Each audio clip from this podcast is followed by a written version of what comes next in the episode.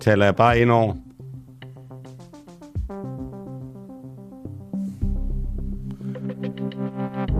Godmorgen og godmorgen og velkommen til en uafhængig morgen. Jeg hedder Paul Madsen, og jeg har den store glæde at være gæstevært her til morgen sammen med min gode ven Øslem Sikkert.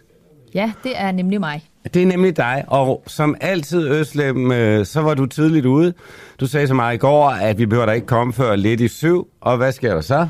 Jamen, så øh, vågner jeg, og så kan jeg mærke, at jeg bliver sådan fanget af sådan en angst for at komme for sent, og derfor kommer jeg faktisk før dig, før alle andre her i den uafhængige. Jeg henter simpelthen aviserne og sætter kaffen over. Det er lige før, du vil bede mig om at gøre rent også. Ja, og du sad faktisk på trappen, da jeg kom.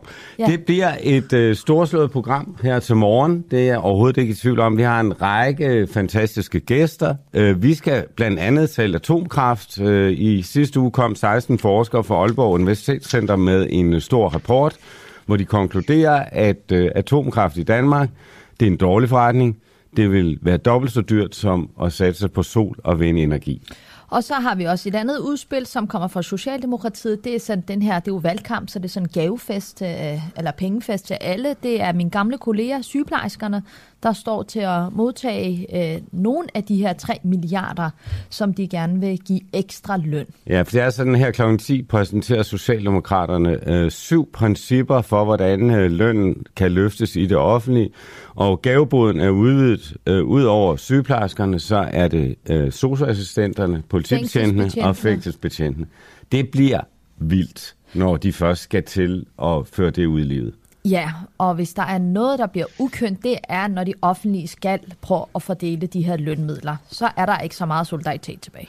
Og så skal vi også øh, tale med Jacob Illeborg øh, i næste time om, hvad fanden, undskyld, udtrykket det egentlig er, der foregår i Storbritannien lige nu. De har fået en ny øh, premierminister. Har man du vil med Øslem? Klart den smukkeste premierminister i hele verden, som dukker op til en byggeplads med pratersko til 6.000 og en skræddersyet jakkesæt til 35.000. Det er simpelthen øh, utroligt. Nå, men vi starter med øh, historien omkring atomkraft i Danmark. Øh, lige om lidt skal vi tale med Johan øh, Christian Solid, som er grundlægger og forperson for Foreningen Atomkraft. Ja tak. Øh, det skal vi, fordi i sidste uge der udgav øh, 16 forskere fra Aalborg Universitetscenter en stor rapport om atomkraft i Danmark – i rapporten der konkluderer forskeren blandt andet, at elektricitet fra ny atomkraft opført i Vesteuropa er cirka dobbelt så dyr som elektricitet fra danske vindmølleparker og solcelleanlæg. Og godmorgen, øh, Johan Christian Solle, øh, og velkommen til en øh, uafhængig morgen. Godmorgen. Den her rapport, som kom øh, i sidste uge, det må da være sådan, undskyld mig, sådan lidt et knockout-slag til jer, der ønsker øh, atomkraft øh, i, i Danmark.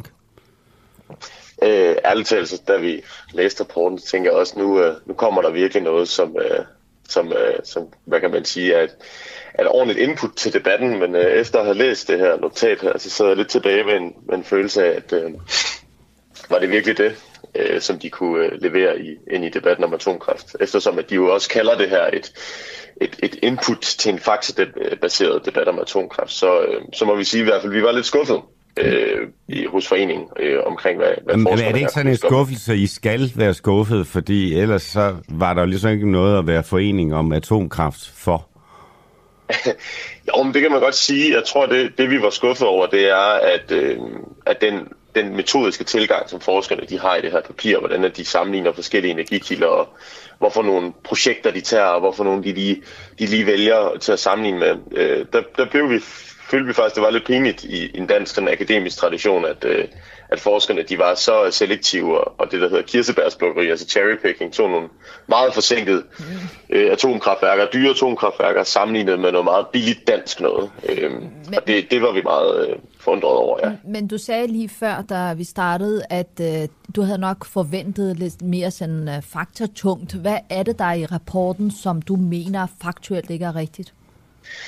Altså det, der er i rapporten, det er, at hvis man lytter til det internationale energiagentur, så siger de, som er det førende agentur på det område, at man ikke skal sammenligne øh, vejrafhængige energikilder med styrbare energikilder som atomkraft. Det er, at man skal ikke sammenligne, hvordan prisen på, på for eksempel vindmøller eller solceller direkte med prisen på et atomkraftværk, fordi de leverer to forskellige ting. Det er det samme med byggetiden på de her, de her forskellige de her værker. Og det gør de meget øh, overlagt i den her rapport her. Så ser de på, hvor meget koster en, en lille dansk vindmøllepark i, i Nordjylland, øh, og sammenligner med et stort atomkraftværk. Men, er det, men er, det, er det ikke helt naturligt, når vi i øjeblikket diskuterer, at klimaforandringerne er så voldsomme, så vi er nødt til at have, en, øh, altså have nogle løsninger, at de selvfølgelig kigger på det, vi har i butikken, og det, vi kan have, at de laver den sammenligning. ud over det har de jo, altså, regner de jo også pris, og de siger jo også, der er billigere atomkraftværker, man kan bygge, hvis man kigger mod Kina. Der er jo en masse andre ting også i den rapport. Mm, selvfølgelig. Jo, altså det, det, er jo, det er jo godt nok at sammenligne de to forskellige ting. Igen, man skal bare have alle faktorerne med, hvis man sammenligner et atomkraftværk med en vindmøllepark. Så når man har bygger en vindmøllepark eller en solcelleanlæg, så er der en masse skyggeomkostninger i forhold til, at man skal have noget backup, der står klar, når vinden ikke blæser og solen ikke skinner. Man skal have noget, der kan balancere nettet, når at, som sagt, at vinden ikke blæser. Og så skal man have altså, den her reservekapacitet. Det bliver ikke medregnet i starten af rapporten, og så bliver der malet et meget sådan billede af, at atomkraft er langt dyrere end vind, når at sammenligningsgrundlaget for er, er, egentlig, er egentlig vaklende, fordi at de her værker, de øh, for det første er som sagt usammenlignelige at sammenligne vind og sol, atomkraft, og så vælger de de dyreste værker i, i verden. De kunne også have valgt noget sydkoreansk produceret atomkraft, som de faktisk er rigtig gode til at eksportere til udlandet, øhm, og i samme liga som, som, de, øh, som de europæiske atomkraftværker, som har været forsinket her.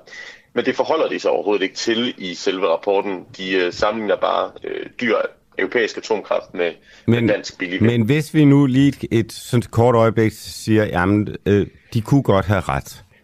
Altså, det kunne godt være, selvom vi tager de forbehold med, som, som du nu øh, nævner her, så kunne de godt have ret i, at øh, sol og vind er billigere. Burde vi så ikke sige, at det er det, vi satser på? Altså, der er vel ikke nogen, der gider producere noget øh, strøm øh, fra en kilde, altså atomkraft, som er dyrere end noget andet? 100 procent altså vi er i forening Atomkraft, ja tak, der er vi teknologineutrale, som vi kalder det. Vi har ikke et eller andet forhold til atomkraft, som om det udelukkende skal være det. Vi er heller ikke imod vind og sol, og vi mener heller ikke, at Danmark skal stoppe deres investeringer i vind og sol nødvendigvis. Vi mener til gengæld, at vi skal fokusere på de fossile energikilder, vi har problemer med energisystemet. Men, forskerne her, de sætter en meget, forskerne sætter en, en, ligesom en, en, en debat op, eller ikke en debat, men en konflikt op imellem vind og sol og atomkraft. Det burde ikke være vind og sol og atomkraft der skal sammenlignes. Det skal være vind og sol og atomkraft, der skal sammenlignes mod fossiler og biomasse. Og den biomasse, vi har i Danmark blandt andet, den kommer til at være ufattelig meget stadigvæk. Men, men, men prøv at høre, hvis, hvis vi nu, nu, nu får du så lov at være, være ekspert her. Yes. Øhm, hvis vi nu tager alle forbehold med, vil du så mene, at atomkraft er billigere at producere end øh, vind og sol? Jeg mener, ud fra, hvis man kigger til de, de omkringliggende lande, hvis du har Holland, og du har Sverige, og du har øh, Polen for eksempel, eller, eller andre europæiske lande, de vælger nu at satse på atomkraft sammen med vind og sol. Øh, der vil jeg mene, at vi skulle nedsætte en kommission, og vi skulle nedsætte en masse eksperter, som Så du er i tvivl? Du er i tvivl? Tid, Nej, men jeg er, ikke, jeg er ikke i tvivl, men jeg vil ikke kunne kommentere decideret på danske forhold, og det skal vi have en undersøgelse af. Men, men undskyld, det her, at de her, de her 16 øh, mennesker, som trods alt er veluddannede og alt muligt andet, mm. må vi ikke stole på, at de nok er lidt klogere, end vi andre er? Det, der er problemet, det er, at vi i Danmark har sat atomkraften på døren i 30 år. Øhm, og det er derfor ikke overraskende, at 16 forskere fra danske universiteter, primært uddannet i vedvarende energisystemer, kommer med det her notat. Altså, de har på forhånd meldt atomkraften ude. Og det gør det altså ikke til øh, videnskabelig øh, videnskab, at 16 okay. forskere inden for samme Johan, felt mener noget, jeg, jeg som de lidt, egentlig ikke har forstand på. Jeg bliver lidt nysgerrig. Hvad er din faglige baggrund? Jeg er uddannet statskundskab. Ja, og øh, hvad, har du forsket i øh, atomkraft eller nogle andre af de her energiformer? Har du Nej, jeg har ikke det? forsket i atomkraft. Jeg har jeg er uddannet statskundskab, og derigennem der lærer man at forholde sig metodisk kritisk til forskellige rapporter og forskellige videnskab. Så det er lidt mere sådan et paraplybegreb, hvor man kan udefra se, bliver der brugt en ordentlig metode i det her felt her eller lignende. Og så kan man sammenligne kritisk om, om det er egentlig det, der bliver men, gjort. Men vi er enige om, hvis der skal bygges en atomkraftværk i Danmark, så er det ikke dig, man ringer til? Nej, det for guds skyld ikke. Jeg er klimaaktivist. Jeg, jeg, nej, det er man ikke. Jeg forholder ja, mig egentlig bare neutralt til den Det vil være de 16 forskere fra Aalborg Universitet med stor sandsynlighed, der vil stå i spidsen for sådan et øh, projekt. Fordi ikke de har ekspertise. Du har jo masser du har også forskere andre steder på DTU, som er uddannet i fysik og andre steder Men i lad, lad tage, som også kunne være med i rapporten. Lad os nu tage din uh, samfundsvidenskabelige baggrund. Du startede, med ja, at sige, du startede med at sige, at uh, I var teknologisk neutrale, men I vil ikke økonomisk neutrale. Er det, har det ingen interesse, at man selvfølgelig i en tid, en krisetid, også kigger på, hvad tingene vil koste? Jeg forstår ikke spørgsmålet økonomisk neutrale. Ja, hvorfor er I altså, ikke det? Fordi som, for, du... som, for, som forening. Ja, hvorfor Jamen, altså, er det, hvorfor, lad mig uddybe det. Du siger, at uh, teknologisk er der jo også alle mulige andre måder, man kan gribe det her an, men forskerne kigger jo selvfølgelig også på, i den kontekst, vi er i, med, med hvor er det, vi kan få mest grøn energi, og hvad det selvfølgelig koster.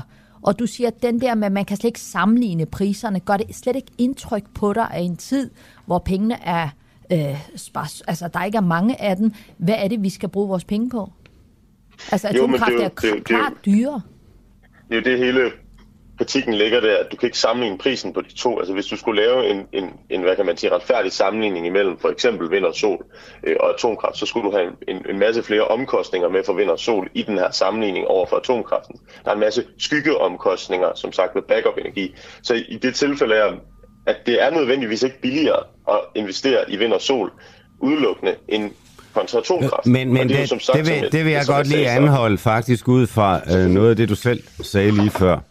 Fordi du siger jo sådan set, det der måske er hovedpointen her, at fordi Danmark ikke har satset på atomkraft i 30 år, øh, så øh, er det også, øh, at vi skal til at bygge en helt ny øh, industri, en helt ny, øh, altså et helt ny måde at tænke på op, og det, derfor vil det blive meget dyrt. Er det ikke det, der netop er pointen, fordi vi aldrig har været med øh, på atomkraft i Danmark, så vil det blive ekstremt dyrt her i modsætning til for eksempel Holland, Tyskland og øh, andre steder, hvor man har haft mm. atomkraft. Mm. Mm.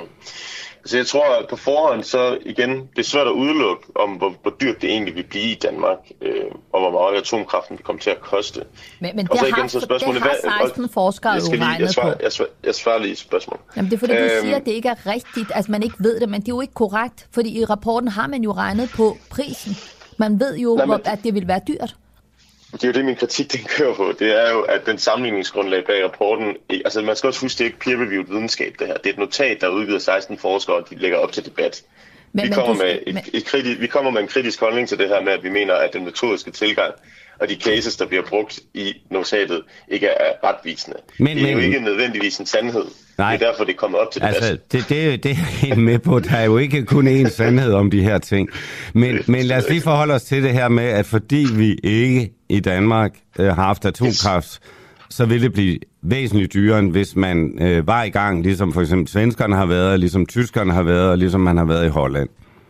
Ja, altså det, det viser sig også med Øh, det, der hedder det internationale, internationale atomenergiagentur også, det er, at lande, som ikke har haft atomkraft, hvis man tager de øh, forenede arabiske emirater for eksempel, som har fået atomkraft nu, hvor du har haft Frankrig, Amerika og Korea, der har været indover, øh, til at, at bygge det her nede, og, og hvad kan man sige, overvåge processen, det bliver gjort godt, så bliver det faktisk gjort til en konkurrencedygtig pris og byggetid. Og det har været med overvågning af en masse internationale agenturer. Så det er faktisk muligt til en konkurrencedygtig pris at gøre det.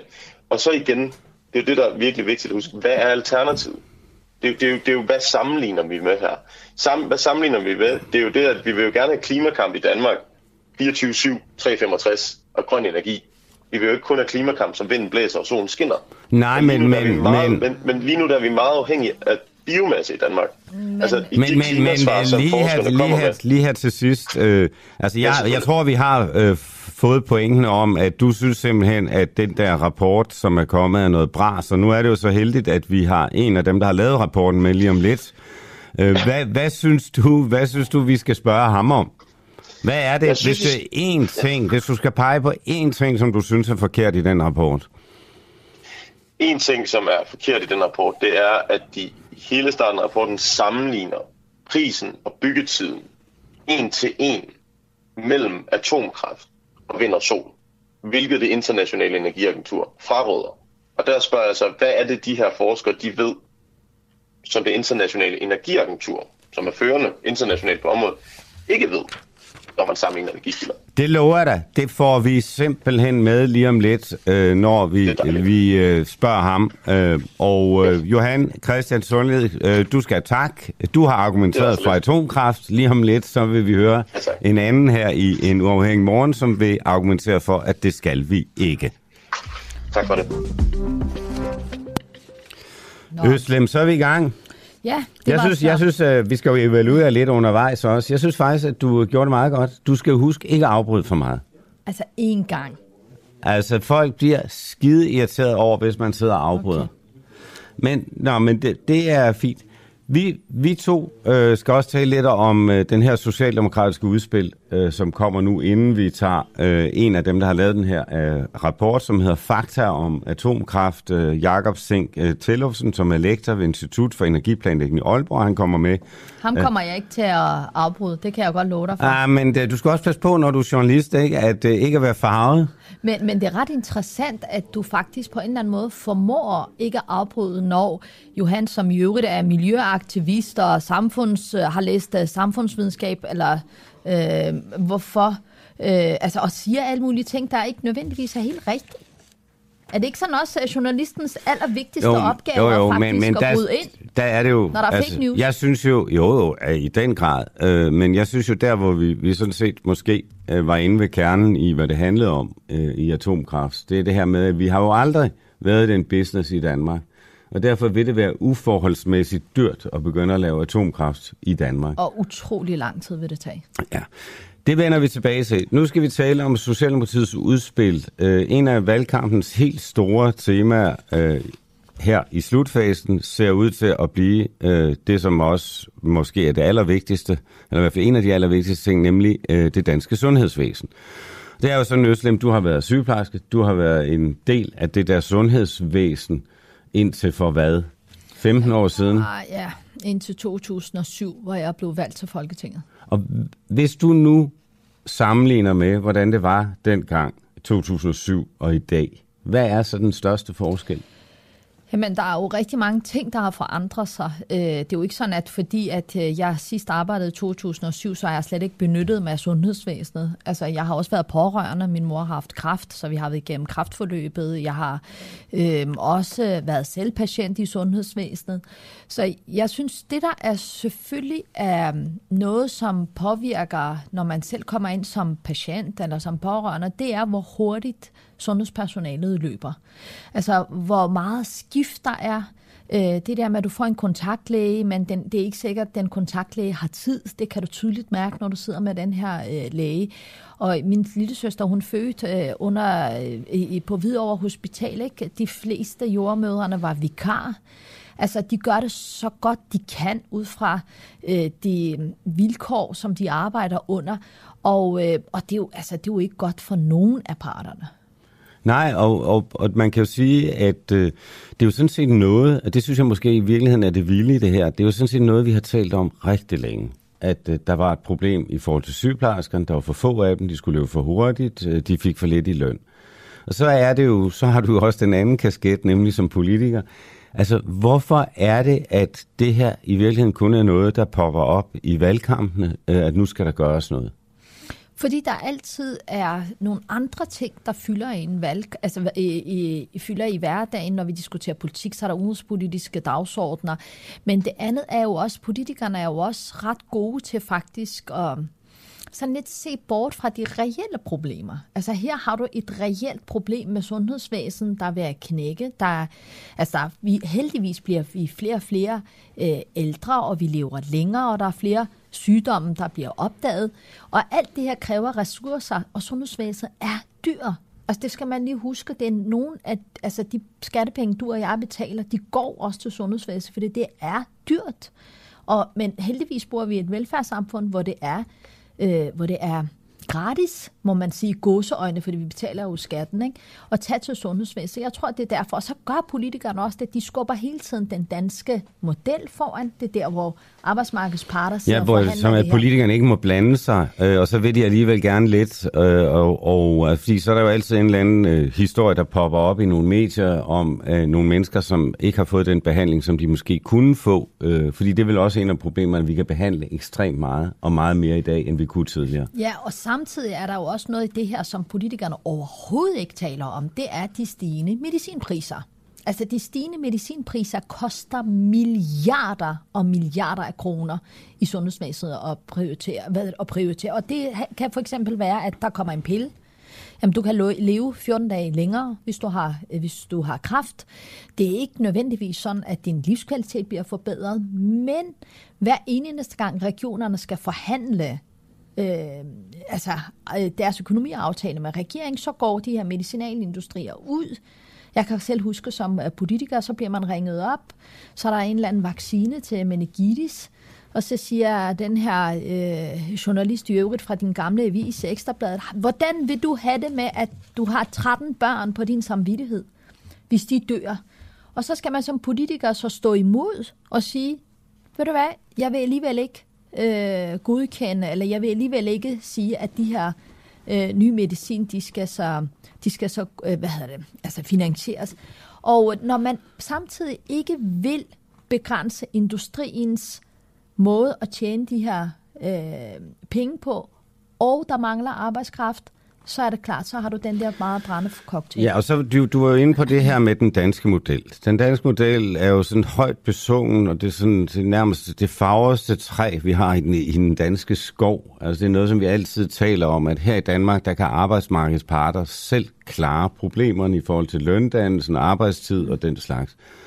Og så har vi lige haft corona, hvor man jo i den grad må sige, at politikerne blander sig i øh, det, der foregår. Øh, de blander sig i sygehusenes prioritering, siger, at øh, patienter, der har corona, har fortrinsret frem for alle andre. Det er vel også et eller andet sted, ligegyldigt om man er for eller imod øh, corona, også at vi skal vaccineres. Nu skal vi til at have fjerde stik, og som du sagde, det, det koster ekstremt mange penge øh, til medicinudgifter. Men ligegyldigt om man for eller imod det her, så må man bare sige, den der med, at politikerne ikke blander sig, øh, fordi vi har den danske model, og vi jo ikke har øh, nogle sygehuse, som har en ledelse af regioner osv., det passer jo overhovedet ikke. Nej, det passer jo ikke, fordi nogle gange sidder politikerne som arbejdsgiveren. Altså det skal man også lige huske, når, når økonomiaftalen skal forhandles mellem regionerne, så hvem er det, der sidder på den anden side? Ja, det er politikerne. Præcis, og det glemmer Michael man... Michael Siler, øh, borgmester ude i Høje Torstrup, er formand for det udvalg, som forhandler løn. Præcis, og, øh, og mange af dem, der sidder i de her, hospit- hvad hedder det, i de her regionernes øh, ledelser, er jo også politikere. Så, og lønrammen bliver jo også skabt af Uh, noget af lønrammen bliver også skabt af regering. Altså det skal man lige huske, og det er jo det, man ligesom glemmer. Når man siger den danske model, så lyder det som om, det er nogen, der bare virkelig er langt væk fra Christiansborg. Det er det jo ikke altid. Nu øh, har vi så set her i valgkampen, der har vi set øh, forskellige bud på, hvordan man kan rette op på øh, sundhedsvæsenet. Lars Løkke, manden, der skabte øh, patientgarantien og behandlingsgarantien tilbage i 2007, tror jeg det var. Og, og, og står bag øh, regionerne, ikke? Øh, står bag, at vi har regionerne, da man nedlagde amterne og oprettede regionerne, i stedet for, hvis væsentligste opgave øh, på deres øh, portefølje jo er øh, de danske øh, sygehuse, sundhedsvæsenet. Han har været ude at sige, at der, nu må vi simpelthen have en akutplan. Øh, den går kort fortalt ud på, at øh, han vil hæve lønnen til øh, sygeplejerskerne, dem som arbejder fuldtid med 2.500 kroner. Og så vil han indføre sådan et tastekorps, fordi det er også en stor del af problemet øh, i sygehusvæsenets øh, sygeplejersker og læger bruger ekstremt meget tid på at sidde og taste. Så nu skal lave sådan et tastekorps. Og så måske den ting, som virkelig overrasker mig mest, og som jeg synes er mest chokerende. Det tager tre år i dag i gennemsnit at få godkendt sin øh, uddannelse for udlandet, hvis man skal arbejde på et dansk øh, øh, hospital. Altså hvis du er læge mm, eller mm. sygeplejerske. Tre år. Det er jo absurd. Ja, Det er absurd, og det er fordi, det er ventetiderne over i uh, Sundhedsstyrelsen, som skal godkende de her autorisationer. Vi, vi skriger efter personale, både på øh, øh, altså læger, sygeplejersker, og så tager det, øh, undskyld mig, tre år at få godkendt en uddannelse. Hvis du får det godkendt. Hvis du får altså, det godkendt. Jeg kender en 55-årig syrisk øh, læge, som ikke har kunne få det godkendt, og derfor har åbnet sin egen slikbutik. Men det er selvfølgelig fint nok, at man øh, bruger tid på øh, at tjekke, om de her mennesker faktisk er i stand til at udføre den opgave, som de bliver bedt om øh, på et sygehus. Øh, men alligevel. Og det synes jeg et eller andet sted måske også er sådan noget af det, som politikerne jo, og, øh, ligesom har underspillet enormt meget i mange år. Altså, de kunne jo godt gøre noget, men det er jo fordi, vi har også den her restriktive holdning til øh, flygtninge og indvandrere, at øh, alle, der kommer udefra, dem er vi bange for, og vi tror ikke på, at noget af det, de har lært andre steder end her i landet, øh, kan bruges til noget som helst. Nej, det er fordi, vi er verdens bedste. Det, jamen, det lærte jeg, da jeg blev uddannet som sygeplejerske, så sagde man altid, nu skal I huske, at vi i Danmark uddanner verdens bedste sygeplejersker. Men det er jo ikke rigtigt, for de senere gik det op for mig, at verdens, verdens bedste læger og sygeplejersker bliver faktisk uddannet i Kuba. Ja, og, og så i øvrigt det der med Lars Løkke, det er jo et eller andet sted sådan lidt tragikomisk, at manden, som byggede hele det system, vi har op i dag, nu vil bryde det fuldstændig ned. Nej, men der, der er jeg ikke helt enig med dig, fordi... Jamen, at, han vil afskaffe regionerne. Jamen, det er jo klart, at fordi de ikke rigtig helt fungerer, som de skal, og der er for mange siloer. Man kan jo godt altså, have som øh, politiker nogle visioner og, og skabe nogle forandringer, og så kan man jo bagefter som ansvarlig politiker sige, det her, det fungerer ikke, så må vi nytænke det.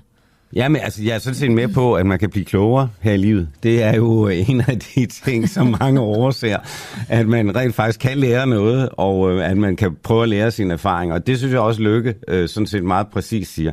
Lykke er den ene der, og den første, som øh, kom med et øh, klart udspil på sundhedsområdet, allerede den første øh, debat, partilederdebat i tv, gik han på banen med det her. Det tror jeg blandt andet er en af hemmelighederne bag, at han klarer sig så øh, super godt i valgkampen her.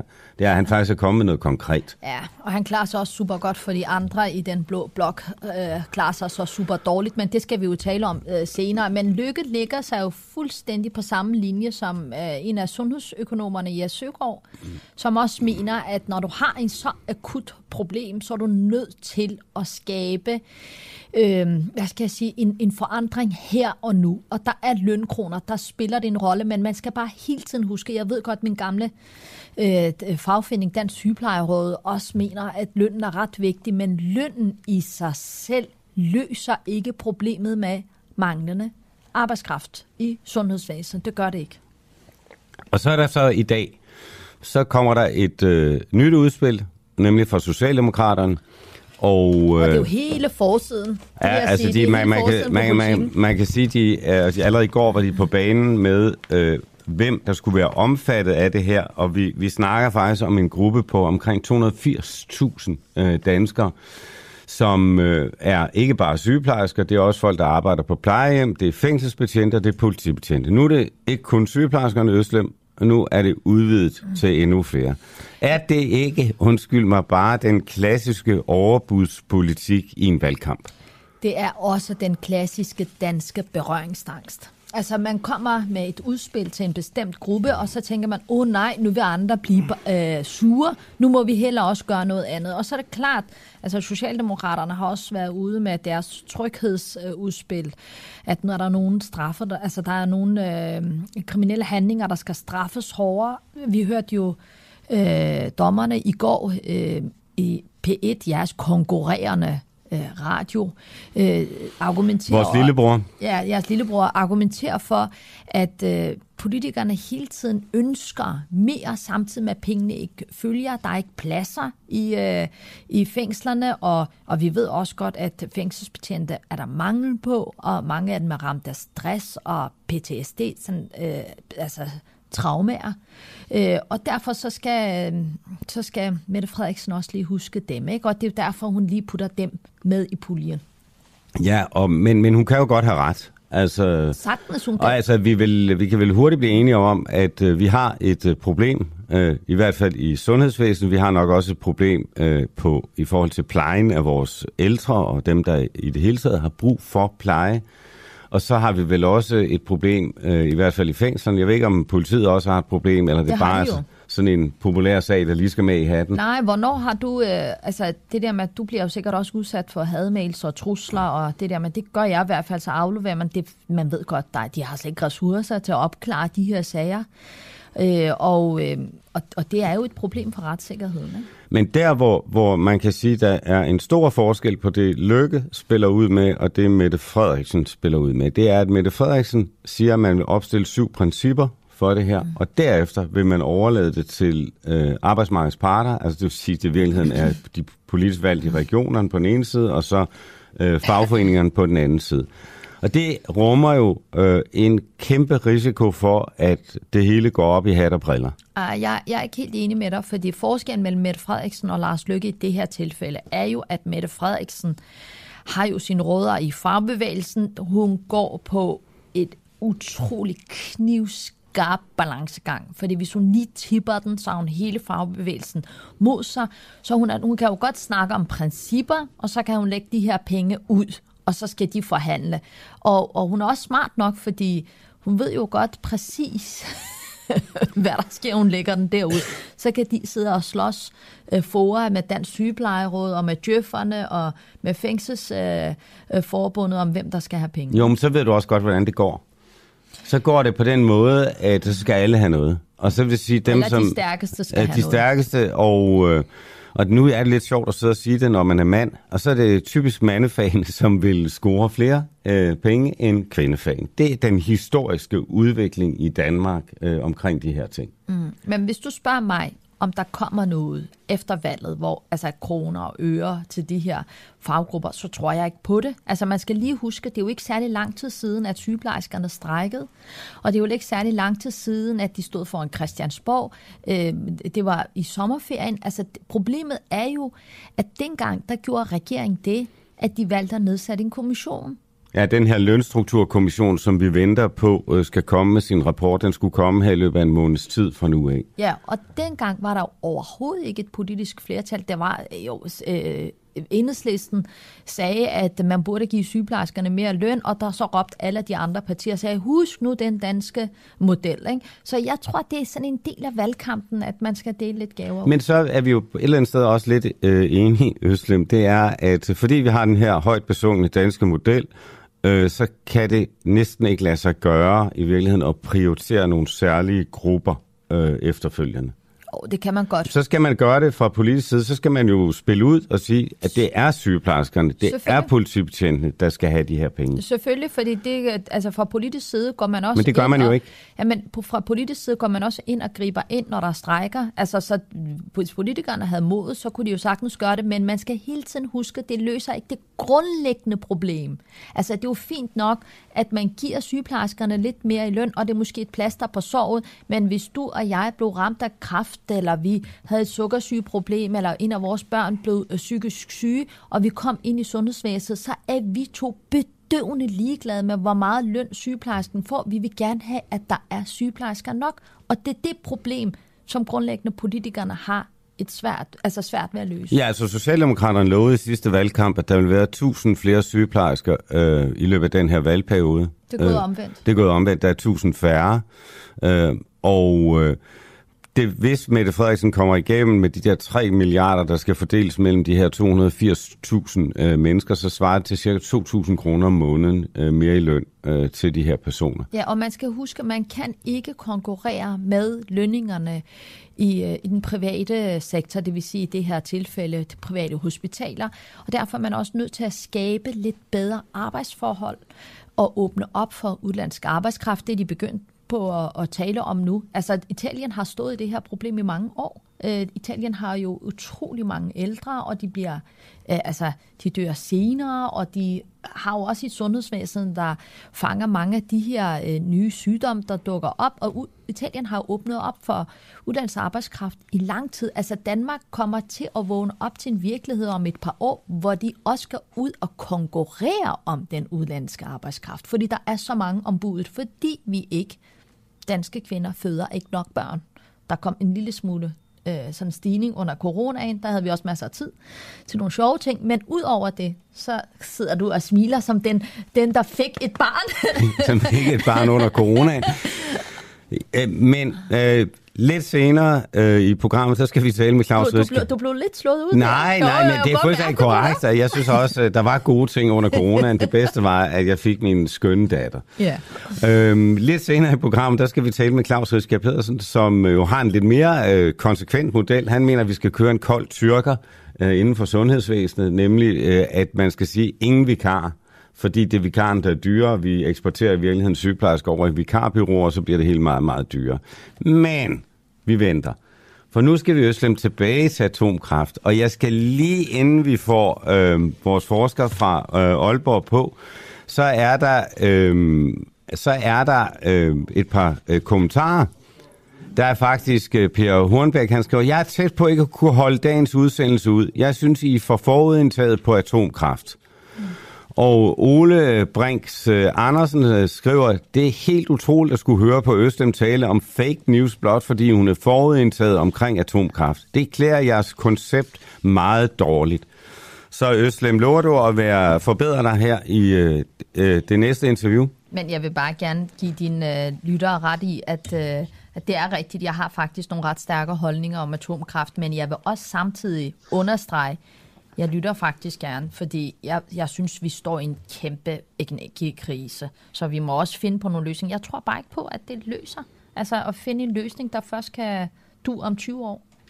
Nu skal vi tale med Jakob Sink Tillufsen, som er lektor ved Institut for Energiplanlægning ved Aalborg Universitet, og han er medunderskriver rapporten Fakta om atomkraft. Godmorgen og velkommen til en uafhængig morgen. Godmorgen.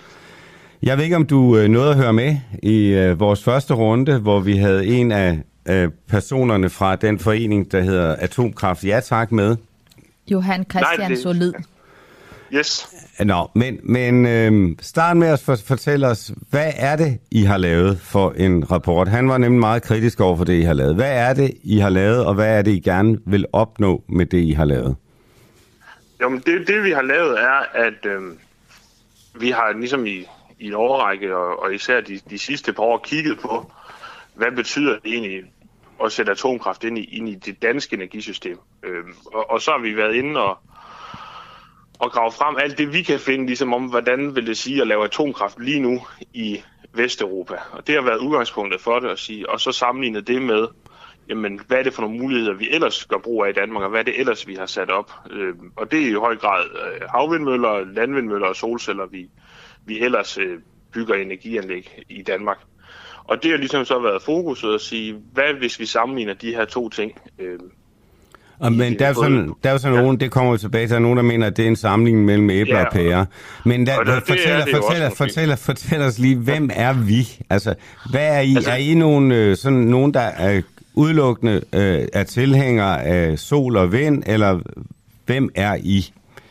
Jamen altså det, det som, som alle dem, der egentlig er medforfatter på, på rapporten, er jo egentlig ikke man kan fortæller for det ene eller det andet, men vi er eksperter, hvad skal man sige, i energisystemanalyser og energisystemberegninger. Og det vil sige, at vi, vi kigger på, hvordan kan det danske energisystem, men for den sags skyld også i andre sammenhænge, andre energisystemer i verden og i Europa, øh, hænge sammen, når vi sætter meget vind ind, eller hvad det nu kan være energikilder, og, og prøve at balancere det, så det passer med den forsyning og det behov, vi har brug for både nu, men også i fremtiden, så vi prøver at balancere det her, ikke kun på elsiden, men også, hvad er det for et varmebehov, vi har, hvad er det, vi skal bruge i industri, hvad er det, vi har et transportbehov i fremtiden, og, og alle de ting ligesom slår det sammen, og så prøve at regne ud, hvad kræver det så af, af, af el, men hvad kræver det af varme, øh, hvad for slags biler skal vi have, og sådan nogle ting. Ja, men kritikken går ud på, at øh, I simpelthen sammenligner atomenergien øh, sammen med vind og sol, og man, man kan ikke sammenligne det. Det er jo klart, at atomenergien vil være dyrere, fordi det er dyrere at bygge. Vi har ikke ekspertisen, det skal vi ud og hente udefra. Øh, hvad siger du til den kritik? Jamen altså, det, det, det der er i det, kan man sige, det vi, lige, det vi går ind og sammenligner er jo, altså, det, det er jo rigtigt nok, at det er to forskellige måde at producere på, men det er også derfor, vi i rapporten laver energisystemberegninger, så vi ikke kun i kan sige, den første del af, notatet har vi et fokus på, hvad koster det bare rent at producere en, en megawatt time el på de her anlæg, hvis vi tager investeringsomkostninger og drift og vedligeholder brændsel med. Og i den anden halvdel af rapporten går vi faktisk ind og tager det danske energisystem konkret og prøver at, at tage, hvordan kunne det her se ud i, i 2045, øhm, og så siger, hvad nu hvis vi ikke gjorde 100%, som vi egentlig forestillede os i, i nogle tidligere planer, vi har lavet, men nu sagde vi, nu har vi bygget 1 gigawatt atomkraft i Danmark. Hvordan vil det så se ud? Og der går vi jo netop ind og balancerer alle de her ting, så vi, så vi ligesom tager højde for, at, at vind og sol øh, producerer, når vinden, og solen, når vinden blæser og solen skinner, og omvendt atomkraft ligesom producerer mere eller mindre konstant i, i den periode, det så kører i. Ja, for... Og der finder vi stadigvæk, at, at det vil være dyrere at, at lave atomkraft i Danmark. Men, men, men, men en ja. af de ting, som de siger, øh, altså fra, fra dem, som, mm. som ikke mener, at jeres rapport er, er god, folk, der er i medlem af den her forening for atomkraft, det er, at I har ikke taget med i jeres beregninger, at øh, vind og sol, der er tidspunkter, hvor solen ikke skinner, det blæser ikke, øh, og så skal man øh, ud og, og finde andre energikilder. Det har I ikke med. Ja, det er så det, jeg siger, det har vi. Så der tager de fejl? Ja, altså det er jo det konkret, de energisystemberegninger gør, det er, at vi siger, jamen, når vi kigger frem i et, i et energisystem med meget vind og sol, er det vigtigt at forstå, at der vil være nogle timer, hvor vi producerer rigtig meget strøm og rigtig meget vind, øh, eller vind, strøm fra vind og sol. Øh, og det vil selvfølgelig, vi skal jo flytte det produktion, vi så har i nogle timer, hvor vi vil man sige, går sådan overproducerer. Det skal vi flytte ind i de timer, hvor, hvor, hvor solen ikke skinner, eller vinden ikke blæser. Og det gør vi jo så netop i de beregninger ved at sige, jamen der har vi adgang til måske biogasanlæg, eller der har vi adgang til, at vi jo i Danmark trods alt er i et forbundet energisystem med resten af Europa, hvilket jo egentlig også er en fordel for atomkraften, fordi den kører stabilt. Det betyder, som vi også viser i rapporten, at det ikke økonomisk giver mening at bygge et atomkraft til at tage alle spidserne, fordi det i hvert fald med de investeringsomkostninger, der er i dag, bliver alt for dyrt at gøre det. Igen i dansk kontekst. Ja, øh, jeg, altså, i, når man læser rapporten, så får man sådan en følelse af, øh, at øh, atomkraft, øh, det, er, øh, det er ikke en god idé, fordi det er dyrere, det tager længere tid, og øh, den, er ikke, øh, altså, den er ikke en løsning her og nu, men er der intet godt ved atomkraft, altså kraft, at, kraftværker? Der må der være en særlig grund til så mange lande, både i Europa og heroppe i Skandinavien, der har det. Jamen altså, hvis man kigger på, på det, og hvis man måske også tager den, vi, vi tager udgangspunkt i, at vi i Danmark ikke har atomkraft. Og, men man kan jo sige, at, at hvis man kigger på den figur, vi også laver os i det for muligheder, Danmark ikke har, så er der jo også nogle steder, hvor vi kan tage, som også er i, i, i rapporten for den sags skyld, er der jo andre steder måske, hvor det giver mening at have atomkraft. Det kan være, fordi vindforholdene er anderledes, at de ikke har den ekspertise, vi har i vindmøller, øh, der gør, at, at de ikke kan bygge og ikke kan producere lige så billigt, som vi kan i nogle af de projekter, vi, vi opstiller. Så der vil være nogle steder i verden, hvor, hvor, hvor, hvor man siger, de meteorologiske forhold ikke er lige så egnet for, for, for, for vindmøller og solceller. Og, og der kan jo selvfølgelig sagtens være, at, og det er jo også det, vi, man kan jo se ud det der, ligesom hvis man har investeret i atomkraft for, for nogle år siden, øh, hvor man kan sige, at vores energisystem var meget, meget anderledes indrettet, sådan rent finansierings- og, og ejerskabsstrukturmæssigt tilbage i 80'erne, 70'erne og 60'erne, at på det tidspunkt kan man sige, at, at i dag, hvis man så står med sådan en atomkraft, kan det sagtens være, at det er billigere igen i nogle lande og, og levetidsforlænge det, end at, end at ud og investere i havvindmøller.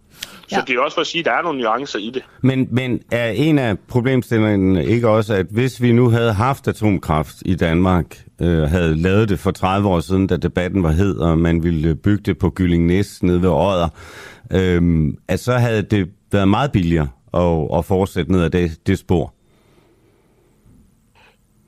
Jo, måske, men det, det synes jeg lidt er en hypotetisk diskussion, fordi et af det var ikke gjort, og to, øh, så er vi jo også i en situation i Danmark, hvor vi jo en eller anden sted unikmæssigt har, har, har nogle ret gode vindforhold, og når vi så kigger på, kan man sige, hvis man går ind i dag og kigger på, på IEA, altså det internationale energiagenturs beregner også, og ikke kun, nu, nu, nu ser vi bort fra det, fra det, vi har lavet, og så ser på den, og så sammenligner deres de der levelized cost of electricity, altså man prøver at regne ud, hvor meget hvad omkostningerne er ved at, ved at producere en megawatt time el. Og hvis man går ind meget konkret den og tager, hvad koster offshore vind i Danmark lige nu? Er det billigere end, end samtlige atomkraftløsninger, der er nybyggeri?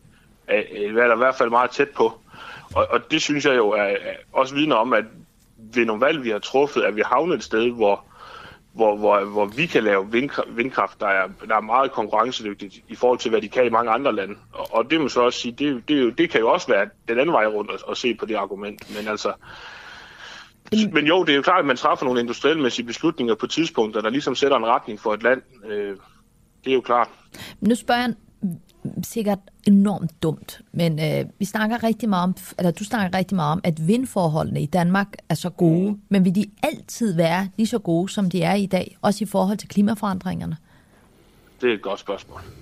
Det, Nå, det var et godt spørgsmål. Ikke? Ja, Østland, der fik du lidt ros også. Det var meget godt. Det er jeg glad for. Men altså, det, det, altså ifølge, det skal jo være, at du skal have fat i en metrolog for 100% at vide det, men altså i forhold til de modeller, vi, vi kigger på og, og ser det, så, så er det stadigvæk også tilfældet i, i fremtiden. Må jeg lige spørge en, en sidste ting? Øhm, Altså, vi snakker rigtig meget om pris. Øh, det er klart, det, jeg har jo også en uh, baggrund i politik, så hver gang man bestiller noget, så spørger man, hvad koster det? Ikke? Og mm. jeres beregninger viser, at det her er jo dyrt. Det, det, det er meget, meget dyrere, end hvad vi har i dag. Og så har I jo, så nævner I jo selv Kina. Øh, fordi at øh, der kan man jo faktisk godt lave noget, der er billigere. Men I siger så, at øh, det er ikke en mulighed, vi har i Danmark, at vi kan bygge noget, der minder om deres. Hvorfor ikke? Jamen altså, grunden til, at vi egentlig tager udgangspunkt i, i Vesteuropa og Vesteuropæiske, det er for at finde noget, der er sammenligneligt i forhold til miljøkrav, afstandskrav, øh, i forhold til, hvad, hvad betaler vi for arbejdskraft, hvad gør vi med, med, med alle de ting, øh, i forhold til planlægningen, i forhold til, hvad det skal igennem. Øh, og der synes vi, det er mere sammenligneligt at tage, tage projekter, man laver i England, Frankrig og, øh, og Finland, i stedet for at, at bevæge os til... Øh, til, til Kina. Men man kan også omvendt sige, at noget af det, som vi egentlig ligger op til, den her, til, til det her debat, eller debat, det her notat, er jo egentlig, at vi kalder det en version 1. Øh, og, og vi er jo rigtig meget åbne for at få nye tal ind. Vi ved jo, at der er sådan nogle foreninger som Atomkraft, ja tak, og hvad der nu ligger rundt, og man kan sige, hvad, de, de brænder jo for den sag, og vi vil rigtig gerne vide noget mere om det. Vi bliver bare nødt til nu at, at fremlægge de tal, vi kan finde. Men, men det, og, som de blandt andet siger i den der forening Atomkraft, ja tak, det er, at de har slet ikke en, en koreansk model. Altså, jeg ved ikke og, noget. Og, og, øh, men... Det har vi også... Øh, hvad siger du til det? I, ja, men det er vi også inde i at sige, okay, men nu har vi så at sige, hvad er næste skridt for os i, i en version 2? Og der er kigge på, jamen nu har vi taget de værker, man faktuelt bygger i, i Europa lige nu. Og nu går vi så videre og siger, jamen hvad er det så for nogle værker, vi kunne vælge at bygge i Europa? lige nu. Og der kan man sige, der, der er jo nogle producenter, der står øh, på listen, og det kunne være et russisk atomkraftværk. Det tænker jeg lige disse tider ikke er, er det, man vil, vil bygge. Øh, det er der blandt andet aflyst i Finland her i maj i 2022, på grund af, på grund af blandt andet på grund af krigen i, i Ukraine. Øhm, og så er der jo så, kan man sige, sydkoreansk model, den har de eksporteret til, øh, til Emiraterne, og, og det er jo så noget, der er aktuelt for os, som vi sidder og regner på lige nu og siger, jamen hvad nu hvis vi så tog den hat på, i stedet for det, der bare gør det svært med det, det er at sige, så står vi lige pludselig igen og sammenligner. Vi kan ikke, vi kan ikke, de omkostninger, vi kan finde, bliver jo, bliver på en anden præmis, når vi snakker om, hvad, hvordan man bygger ting og, og, og, og, og i, i Emiraterne kontra hvad, hvad for nogle godkendelsesprocesser, hvad for nogle arbejdsforhold, og hvad det nu er, og, og lønninger, man snakker om lige pludselig i en europæisk kontekst. Så vi skal også ind og sige, så bliver det en anden... Vi skal bare være sikre på, at vi sammenligner det på den rigtige måde, når vi sammenligner de omkostninger. Ja, Jacob, nu har vi talt enormt meget om selve økonomien i det her, men øh, jeg sy- altså, og samtidig med, at øh, når man spørger øh, danskerne, der er jo en stigende opbakning til, at vi skal have de her atomkraftværker, også på baggrund af krigen mellem Ukraine og, og Rusland. Men vi, der er altså hele debatten omkring sikkerheden i de her atomkraftværker, og hvad vi gør med affaldet, det fylder ikke særlig meget. Er det noget, I har berørt i, øh, i rapporten? Nej, altså det vi, vi gør det lidt på den måde at sige, ud over de ting, vi viser, så siger vi, jamen, så er der nogle uafklarede spørgsmål, vi skal, vi skal længere ned i også, og måske nogle andre eksperter også i nogle af tilfældene skal på banen, netop i forhold til, jamen, hvordan ad, øh, hvad gør vi med affald, hvor skal vi deponere? Det, har vi nogle steder i Danmark, eller er det noget, vi skal ud og, og finde andre steder, hvad gør vi med dekommissionering, altså når, når værket engang har udtændt sin levetid, hvad, hvor lang tid tager det, hvad kommer det til at koste, og de ting har vi, har vi ikke haft tid til, kan man sige, at få, få indarbejdet grundigt nok til, at vi vil, til vi vil skrive noget øh, konkret om det, men det er jo noget af det, som vi også kigger ind i en version 2 øh, på det, og, og håber, vi kan finde nogen, der kan hjælpe os med at, at gøre det. Og som sagt, ikke, at, så er det her også et, et åbent, øh, en åben invitation til, at vi begynder i den her debat at lægge frem, kan man sige, hvad er det for nogle tal, vi egentlig regner med, og, og hvad er det for nogle værker, vi forestiller os, der skal være i Danmark, hvis vi skal have atomkraft. Og vi vil rigtig gerne regne på andre løsninger konkret. Så, så, så det er jo også en invitation til at sende, til at sende det ind til os, og, og den viden, der er. Men, men Jakob øh, Sink Tellefsen, hvis du sådan her til sidst, øh, på baggrund af det, I ved øh, på nuværende tidspunkt, øh, skulle ligesom tegne et, et fremtidsscenarie, der vil bedst kunne betale sig øh, for Danmark, hvis vi skal se 10 år frem, hvad er det så for nogle energikilder, vi skal satse mere på øh, de næste 10 år? Altså hvis, hvis vi kigger 10 år frem, og vi ser frem mod 2030-målsætninger, hvad det kan være, så det vi, det vi kan se, når vi regner, og, og, kan man sige, det er, at, at så er det selvfølgelig vind og sol, og, og, og måske noget biogas, vi, vi, skal, vi skal udvikle. Omvendt skal vi samtidig have, have skruet ned for noget, for noget biomasse, altså noget fast afbrænding af det. Og så skal vi kigge ind i, i hvordan for, omstiller vi vores varmeforsyning også, altså både fjernvarme og al den diskussion, der, der går parallelt med det her. Øh, og det inkluderer jo også, at vi skal have varmepumper, vi skal kigge på geotermi, vi skal ind og have overskudsvarme fra vores industrier.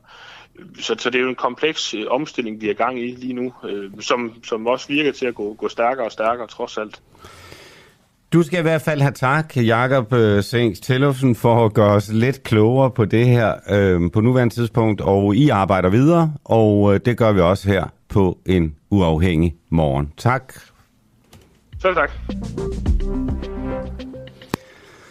Øslem, øh, nu skal vi tilbage til øh, øh, sundhedsvæsenet øh, ja. til sygeplejerskerne, øh, og øh, vi skal nu have øh, en anden gæst. En anden gæst, Som nemlig Claus Riskær Pedersen. Han er jeres øh, politiske analytiker. Han er øh, den uafhængige orakel. Simpelthen. Altså, og så har I altså- simpelthen ringet til, altså vi ringer til Claus Riskær for at høre noget om sundhedsområdet. Jamen, prøv at høre. Øh, det må jeg jo godt nok sige. Er der noget, som øh, Claus Riskær ikke ved noget om? Vi kan jo starte med at sige godmorgen til Claus Riskær Pedersen. Og han, når han ellers kommer igennem lige her om lidt. Har du siddet i Folketinget sammen med Claus Riskær? Nej, jeg har faktisk ikke haft den fornøjelse. Øh, godmorgen Claus, kan du høre os? Øh, han, er, han, er, han er på lige om lidt. Øh, det, det er en eller andet, som jo et eller andet sted er det lidt interessant med Claus Riskær, det er, at han popper jo op hele tiden. Altså, han er jo i stand til at hele tiden at forny øh, sig selv. Men er, det, men er det ikke sådan med iværksættere? Altså på en eller anden måde, så er de ligesom en prop, der altid øh, flyder ovenpå. Det er jo. Og Claus Riskær, øh, velkommen til en uafhængig morgen.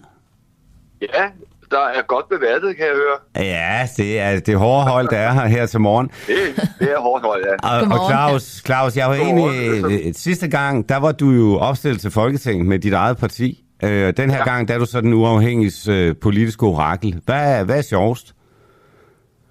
Jeg vil sige, at øh, det er, det er altså ved opstillet. hvad er, hvad er det, det kan vi også spørge Øslem om her, hvad er det, der er så skide sjovt ved at være opstillet? Altså, som jeg ser det, så må det være ekstremt hårdt og opslidende. Nej, ja. Men, men det er jo, altså, det er jo valgkamp. Altså, det er jo det, at du er ude i altså alle afkroge af landet, ikke? hvor du møder simpelthen folk fra alle dele af samfundet i nogle udvekslinger af synspunkter og meninger, hvor man en, altså igen og igen øh, får respekt for, altså hvor øh, kvalificeret vælgermassen er, og hvorfor man ikke skal undervurdere det. Det kommer vi nok ind på om et øjeblik, men altså det er, folk er, altså de, jeg ved ikke om det er snusfornuft eller intuition eller hvad det er, jeg har gang på gang været imponeret af det. Men Claus, samtidig er du også total morgensure vælger, der er ved at flå hovedet af en, fordi man giver dem en pjæse, og man står der i regnvejr med, nogle, med to På andre gågaden i Sønderborg. ja. Åben men Øslem, men Øslem, der må du så forstå, at det sprang jeg jo fuldstændig over det der. Uh, fordi uh, uh, jeg vurderede, at begynde at dele pjæser ud, det, det, det kom jeg ikke langt med. Så jeg holdt, mig kun til jeg holdt mig kun til forsamlinger, hvor jeg var velset. Men, men, har du, men har du måske efterfølgende reflekteret over, at det var måske derfor, du ikke blev valgt? nej, nej. Jeg, jeg, jeg blev ikke valgt, fordi at jeg ikke var den rigtige, jeg var ikke den rigtige afsender af et øre rigtig godt projekt. Mm. Uh, det, var for, det var for hurtigt lavet, og med den baggrund, jeg havde, jeg bliver set som forretningsmand og ikke politiker. Ja, ja, man kan sige, men Claus, en, af de, en af de ting, som, som øh, nu er jeg meget ude i øjeblikket, jeg er ude og være moderator på en hel masse debatter, og ja. det, jeg oplever, det er i virkeligheden, at der er to valgkampe i gang. Der er den, man ser på tv med alle øh, de store, kendte øh, politikere, og så er ja. der det, der faktisk interesserer folk øh, ude i landet, som er noget, som er meget mere nært. Som handler om Øh, kan mit lokale sygehus faktisk hjælpe mig, hvis jeg skulle gå hen og blive syg? Øh, ja. Hvad er det, der sker? Øh, kan Danmark klare, hvis russerne nu skulle finde øh, på og begynde at kaste en atombombe eller noget andet? Altså ting, ja. som er meget tættere på dem. Øh, var det ja. også din oplevelse sidste gang? Jamen altså, det, øh, det, er, øh, det, er, øh, det er, skal vi sige, selvfølgelig de nære ting. Nu er sidste valg jo et, et klimavalg, må man sige. Ikke? Så det, der var vi jo oppe i helikopteren. Og, øh, og man kan sige, der er, det er jo frygteligt, at vi er i en situation, hvor vi er ude i noget skræk øh, og noget frygt, hvor folk er bange for om øh, omkring den sikkerhedspolitiske situation her i landet, at vi er kommet dertil på grund af involveringen i Ukraine. Ikke? Så øh, det, jeg, jeg, jeg, har, jeg har ikke været ude øh, og, og høre, øh, jeg har ikke været ude at deltage i den her valgkamp her øh, i marken, om man så må sige. Så jeg må stadigvæk samle op fra, hvad man sådan hører her og der. Men mit indtryk er også, at folk er meget bekymrede for økonomi og inflationen, der påvirker deres budgetter og sundheden. Det, det må jeg Om de overhovedet kan få at holde varmen her til, til vinter. Altså, ja, der er varmeregninger, ja. som gør, at pensionister pludselig går fra at skal betale 2.000 til at betale 13.000. Det var et, et af de eksempler, ja. jeg fik i, i mandags uh, nede i Åben Rå. Men, Men nu skal, ja. vi snakke om, nu skal vi snakke om, om det, som optager de mange. Ja. Nemlig ja. øh, de her øh, sundheds- eller øh, sygehus- eller sygeplejerske ja. udspil, som øh, flere forskellige er kommet med. Hvordan ser du det? Ja, men altså, der kommer flere udspil her nu, ligesom her, hvor vi er i, i opløbet til, til, øh, til, øh, til valget, men, men altså, det er, jeg synes, det begynder lidt at nærme sig et bundpunkt af, hvad, hvad vi har set i folketingsvalg, fordi man skal huske på, at det her med, at man giver særlig betaling til særlige vælgergrupper, det, det er noget, man kalder klientelisme, og det betragtes faktisk af øh, folk, der ved en masse om det her, som en af de mere korrumperende former for at påvirke et demokratisk folkestyre i den vestlige verden. Altså klientelisme er noget skidt, fordi det, det reelt korrumperer det, altså politikerne. Fordi de giver nogle løfter, der binder dem senere hen. Og det her med at gå ud og lover særlige betalinger til særlige befolkningsgrupper, det er altså et skråplan. Øh, vi startede det med Arne-pensionen i princippet ved sidste valg, og nu er det, skal man sige, blevet introduceret meget massivt af Socialdemokratiet. Venstre er jo også gået samme vej, kan man sige. Måske knap så bestand, fordi det er mere midlertidigt øh, hack, de laver, ikke? Men Claus, skal vi, Claus, skal vi lige fortælle uh, vores lytter, hvad vi altså, præcis taler om? Det er, der er en forside i dag i politikken, hvor Socialdemokratiet foreslår 3 milliarder uh, øremærkede kroner til nogle bestemte velfærdsgrupper, uh, uh, grupper, uh, men at de vil så opstille syv principper, og så kan parterne så øh, forhandle det bagefter, og de er kommet også med en akutpakke, hvor de afsætter en milliard kroner i første halvår øh, 2023, de mest pressede områder i sundhedsvæsenet, ja. hvor Venstres plan er så oprette 35 sundhedshuse for øh, næsten 5 milliarder for at øge tilgængeligheden til kontroller og undersøgelser i sundhedsvæsenet. Ja, og det sidste er jo mere strukturelt og mere fornuftigt, men øh, Venstre var altså også ude med at, at, at hæve kontante betalinger til Øh, fastholdelsestillæg og hæve lønningerne for særlige vagter og øh, også et milliardbeløb frem mod 2025. Så man kan sige, begge to er ude med checkhæftet på skal vi sige, den egentlige betalingsside.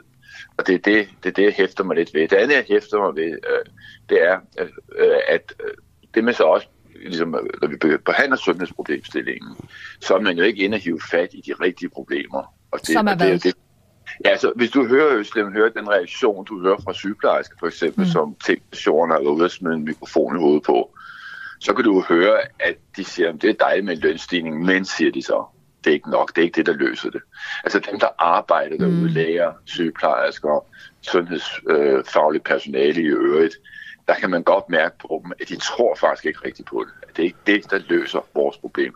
Og grunden til, at de ikke får løst problemet, det er, at man ikke Altså hvis vi skal have løst det her, kan vi lige så godt sige øh, det unævnlige ord. Det er, at vi er simpelthen nødt til at tage en kold tyrker og få stanset brugen ekster, eksterne vikarbyråer. Men må jeg udfordre dig på den? Men ja. må jeg udfordre dig på den? Øh, fordi ja. at øh, min lille søster, hun fødte, fødte et barn på det hospital i Danmark, der står for flest fødsler. Det ved ja, Hospital, ja, yes. Ja. Og, øh, og de jordmødre, jordmødre, hun havde, de var jo øh, vikar, og, øh, og så på et tidspunkt, så siger jeg så til en, spørger til en af dem og siger, at det må være svært, at man kommer ind i sådan en vagt, og så skal man også lære afdelingen at kende, og så siger hun, at jeg kender skam afdeling, jeg har jo været fuldtidsansat her. Jeg har ja. sagt op, og nu er jeg vikar. Og, ja. øh, og det kan jo provokere mig utrolig meget. Øh, men det er så en anden sag. Men når du siger, at vi skal tage en kold tyrker, så hvis vi nu tager alle de her øh, vikarer ud, hvad så, Ja, det gør vi. Hvad, hvad, hvad, det gør hvad, vi. hvad, gør vi dag, hvad gør vi i aftenvagten? Det er det, jeg spørger om. Hvad gør vi i jamen, jamen, jamen, hør her. Vi bliver nødt til at lave et par helt centrale ændringer. For det første, behandlingsgarantien må vi suspendere, øh, og så må vi hjemtage den igen til den offentlige sektor selv. Så vi kan ikke have, at vi har en behandlingsgaranti, som vi smider ud i den private sektor af præhospitaler, hospitaler, som så øger på håber vores ansatte. Det andet er, at vi med øjeblikkelig virkning øh, ledelsesmæssigt må meddele folk, der arbejder i det offentlige sundhedsvæsen, at dobbeltjobning ikke tolereres. Det gælder også lægerne. Altså al den business, de har kørende med deres specialpraksis og henne på gadehjørnet, det er slut. Enten arbejder du hos os, eller så kan du selv gå ud og arbejde. Men hvis vi samtidig lukker for, at behandlingsgarantien kan løses i den private sektor og skal løses af os selv, så stanser vi jo skal sige, også fødekæden af jobs ud i de brede hospitaler på det område her. Og grundlæggende er jeg jo derhen, Øslem, med det jeg siger, det er, hvis du, havde, hvis, det her, hvis du skal se på Danmark, og statsministeren, hun leder i princippet en forretning, der omsætter 1.000 milliarder. I den forretning har vi en meget stor produktion i et bestemt område, der hedder særlige sundhedsydelser til dem, der har ansat i den befolkningen. Vi kan ikke have, at vi har noget tusindvis af ansatte i et område, som simpelthen kan gøre, som det passer dem. Det er slut med at rejse rundt og dobbeltjobbe. Det er slut med at forlade jobbet og komme tilbage på 50% højere løn om eftermiddagen, eller helt forlade det, for i øvrigt at komme tilbage igen på en dyre kontrakt. Ja, og i øvrigt sidde det det der. samme sted og udføre begge opgaver. Altså, der er masser Ja. af de her øh, læger, som Ja. sidder på deres egen hospitalsafdeling og leger privat hospital. Jamen altså, det er det, jeg siger til dig. Do- dobbeltjobningen, vi bliver simpelthen nødt til at skære igennem og sige, samfundsøkonomisk og vores ønske om, at alle skal have lige ret til lige behandling i det her land. En vigtig, vigtig del af noget, Socialdemokraterne selv var med til at indføre øh, til, øh, 50 år tilbage.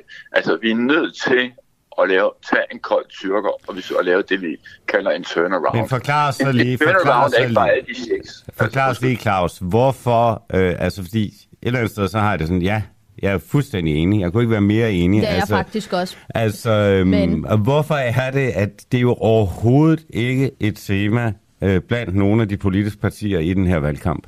Fordi at vi har det, og det og jeg hører heller ikke hos Lars Løkke, som jo gerne vil lave reformer, men han, han, han tænker stadigvæk ikke ud af boksen. Vi glemmer jo lige lidt, det er Lars Løkke, der har lavet alle de problemer, vi nu står det med. Altså, det, det glemmer vi. lige klart. Ja. Nå, nogen husker det, men det, det er der mange, der ser ud til at glemme. Øh, og det er altid fint at lave problemer, og så siger, nu skal jeg nok gå ind og fikse det problem, jeg selv har lavet. Altså, i virkelighedens verden er, at øh, jeg er helt overbevist om, at Mette Frederiksen, og der går lidt tilbage til nogle af de begivenhedsforløb, vi har haft omkring hende og regeringsførelsen. Hun har ganske enkelt ikke en helt basal grundlæggende forståelse for de her ting, vi snakker om, som har noget at gøre med, som i virkeligheden jo er øh, banal drift og virksomhedsledelse, fordi det er en virksomhed, hun leder. Hun er executive director i staten Danmarks forretning. Det er hendes ultimative ansvar, at de her ting ikke må finde sted.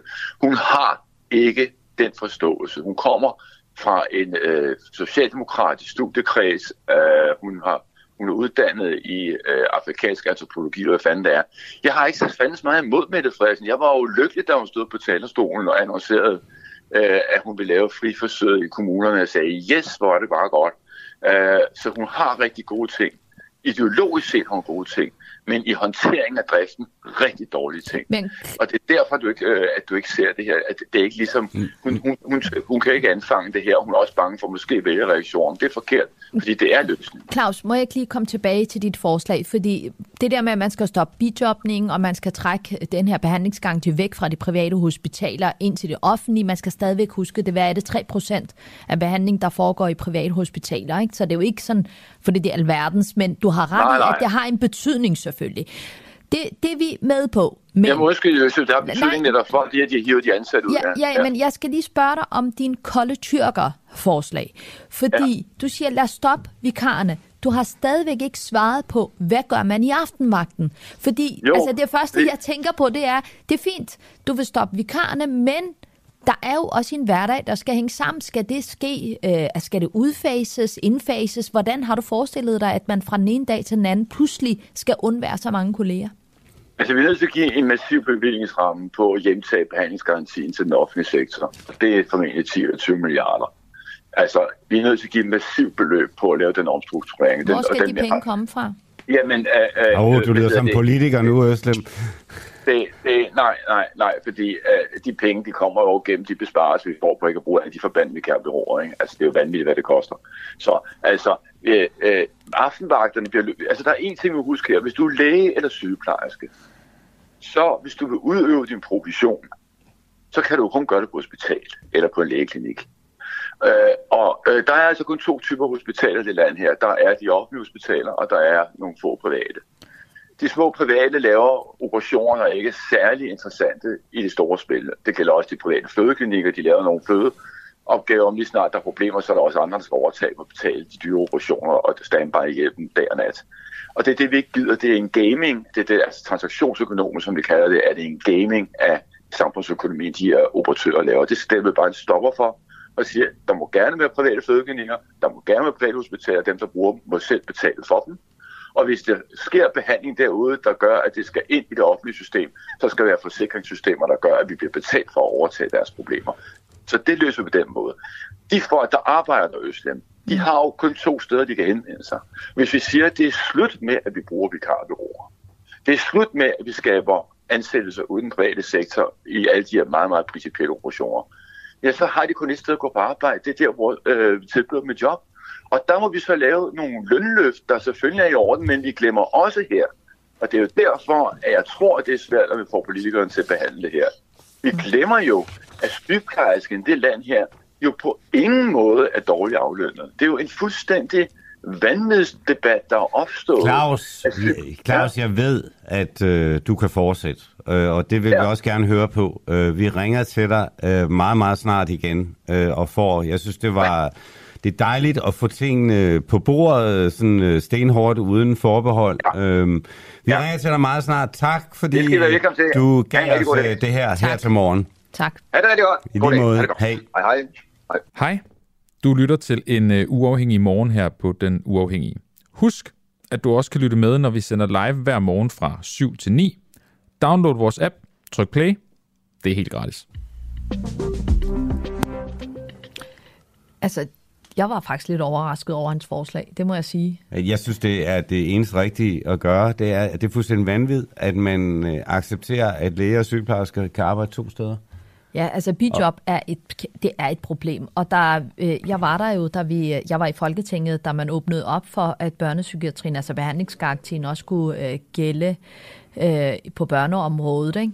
Og der var jo, øh, altså der var bekymring fra min side, det her åbner op for, at privathospitaler kan også sidde og overbehandle og kan blive ved med at kræve øh, flere penge, fordi det er klart, det suger nogle penge ud, men jeg synes også samtidig, det lyder også lidt socialistisk. Men, ja, men det, er jo, det, er jo, det er jo sjovt at høre Claus Elsker ja. Pedersen, fordi han lyder jo nærmest mere venstreorienteret end enhedslisten. Præcis. Altså, det er jo det vildeste shit, ikke? Altså, at komme og foreslå så radikalt en uh, løsning på det, der foregår i... Uh, men det vil virke.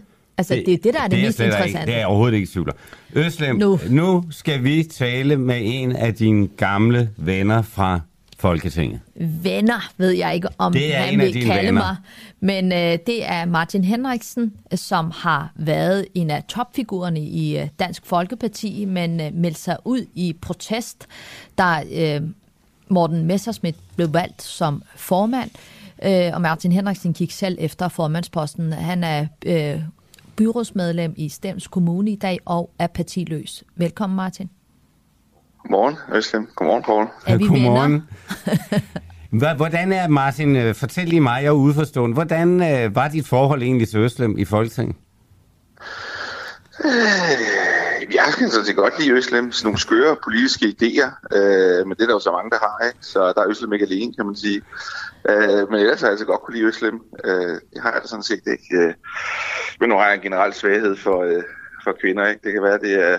Ja, det, det, det, det, det kan være, det er det. Øslem sidder og smiler her, kan nej, jeg nej, nej, nej, jeg står og tænker, det er sådan typisk Martin Henriksen uh, MeToo-kommentar, ikke? Det ved jeg ikke, om Nå, det er. Martin, vi skal snakke om øh, din anden svaghed.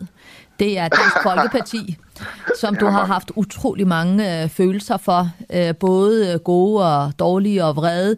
Og øh, Dansk Folkeparti er i gang med en, øh, et kæmpe nederlag, ser det ud til. Og det er et spørgsmål om, om de overhovedet kommer over spærregrænsen. Hvad er, hvad er din øh, analyse?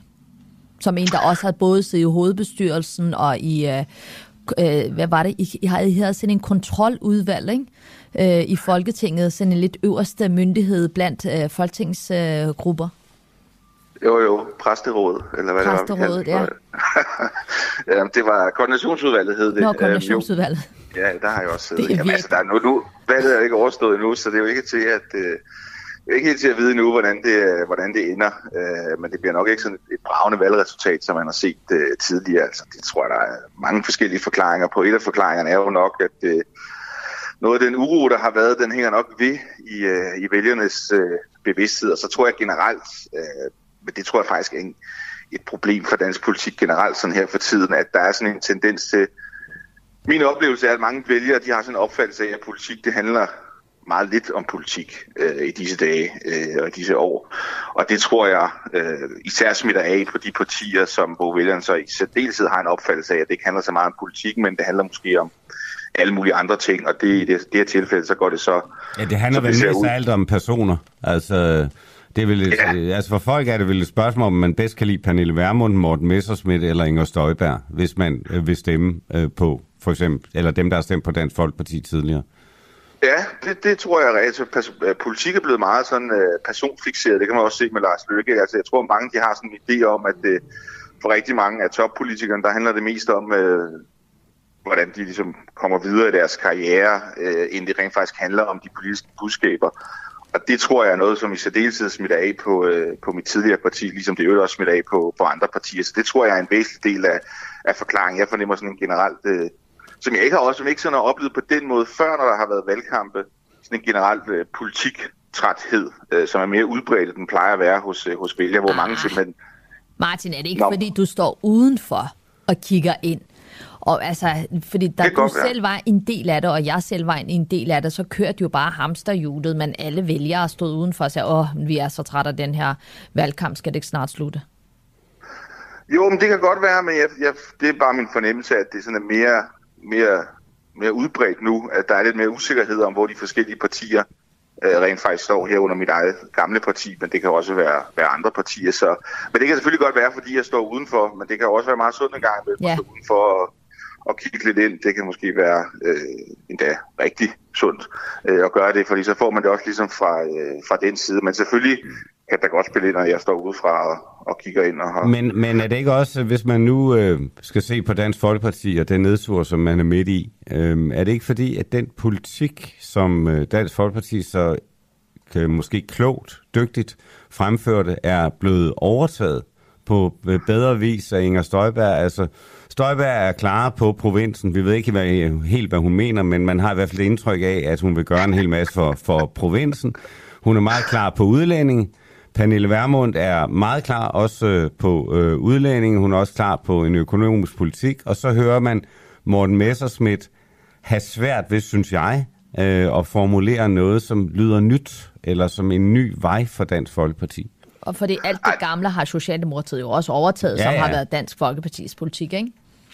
Jo, altså, der er helt sikkert, øh, altså, jeg, jeg er enig i, at der i hvert fald er mange, der har den opfattelse, at hvis man vil have en restriktiv indvandringspolitik eller stram indvandringspolitik, så, skal man, så, kan, så er der så mange andre partier, som man kan, man kan stemme på. Øh, og det er jo også en del af, af, af DF's øh, problemer. Det er det helt sikkert, men der, det er jo så det, som er min øh, pointe. Altså reelt så har Danmark ikke en særlig stram øh, udlændingepolitik. Den er faktisk overraskende slap, hvis man kigger lidt på tallene.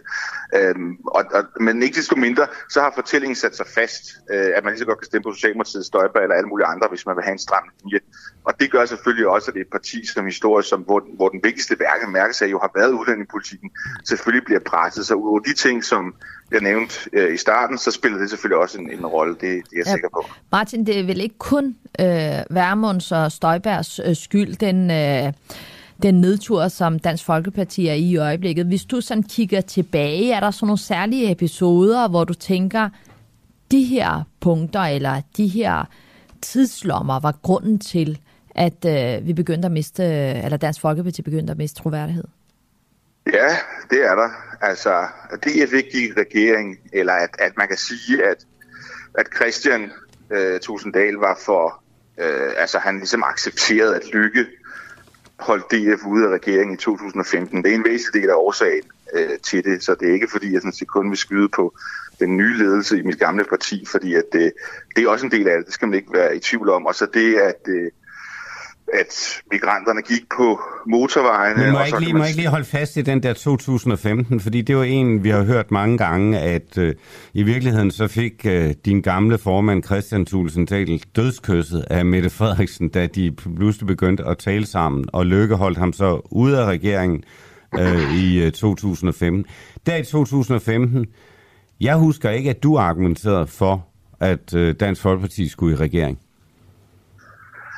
Nej, men jeg har jo aldrig, øh, jeg har muligvis nævnt noget på de indre linjer, men jeg har jo aldrig sådan udad til gjort en dyd ud af at sådan offentligt være uenig med det, der var formand. Da Pia var formand og Christian var formand, så har jeg jo altid haft det sådan, at, øh, at det må man sidst ende respektere, at det var formand. Var du uenig Øh, med dem? altså, Eller er det sådan øh, den øh, kloge efterrationalisering? Altså, det, det, jeg synes godt, det kunne være gået i regeringen, men det er lidt for nemt nu at sige nu, så det, det, det vil jeg egentlig ikke rigtig sådan gøre. Jeg tror, altså det, det, det jeg sådan forsøger at give mit bud på, det er bare sådan en Men var der vurdering af, ikke, var der ikke, det var, Martin, det altså, var der ikke en konsensus øh, i Dansk Folkeparti der tilbage i 2015 om, at øh, det skulle man ikke, fordi øh, så vil man blive kvalt. Og så man vil ende som SF, ikke? så vil man ende som SF, som eller som medløber Jo, jo, på noget politik, som øh, man ikke kunne stå for. Altså, man, man var jo vant til at være protestparti, øh, så det var bedre at stå udenfor. Jo, det, øh, det var der, men der blev også brugt rigtig meget tid på øh, til medlemmer og vælgere, når man var rundt omkring øh, i landet. Det var der rigtig mange DF, der brugte tid på at forklare, hvorfor at, at partiet ikke gik i regering. Og det er jo grund til, at man brugte meget tid på det. Det var fordi, at mange folk ikke forstod det jo. Øh, så derfor brugte man meget tid på det, og den forklaring, den, den hang aldrig rigtig ved.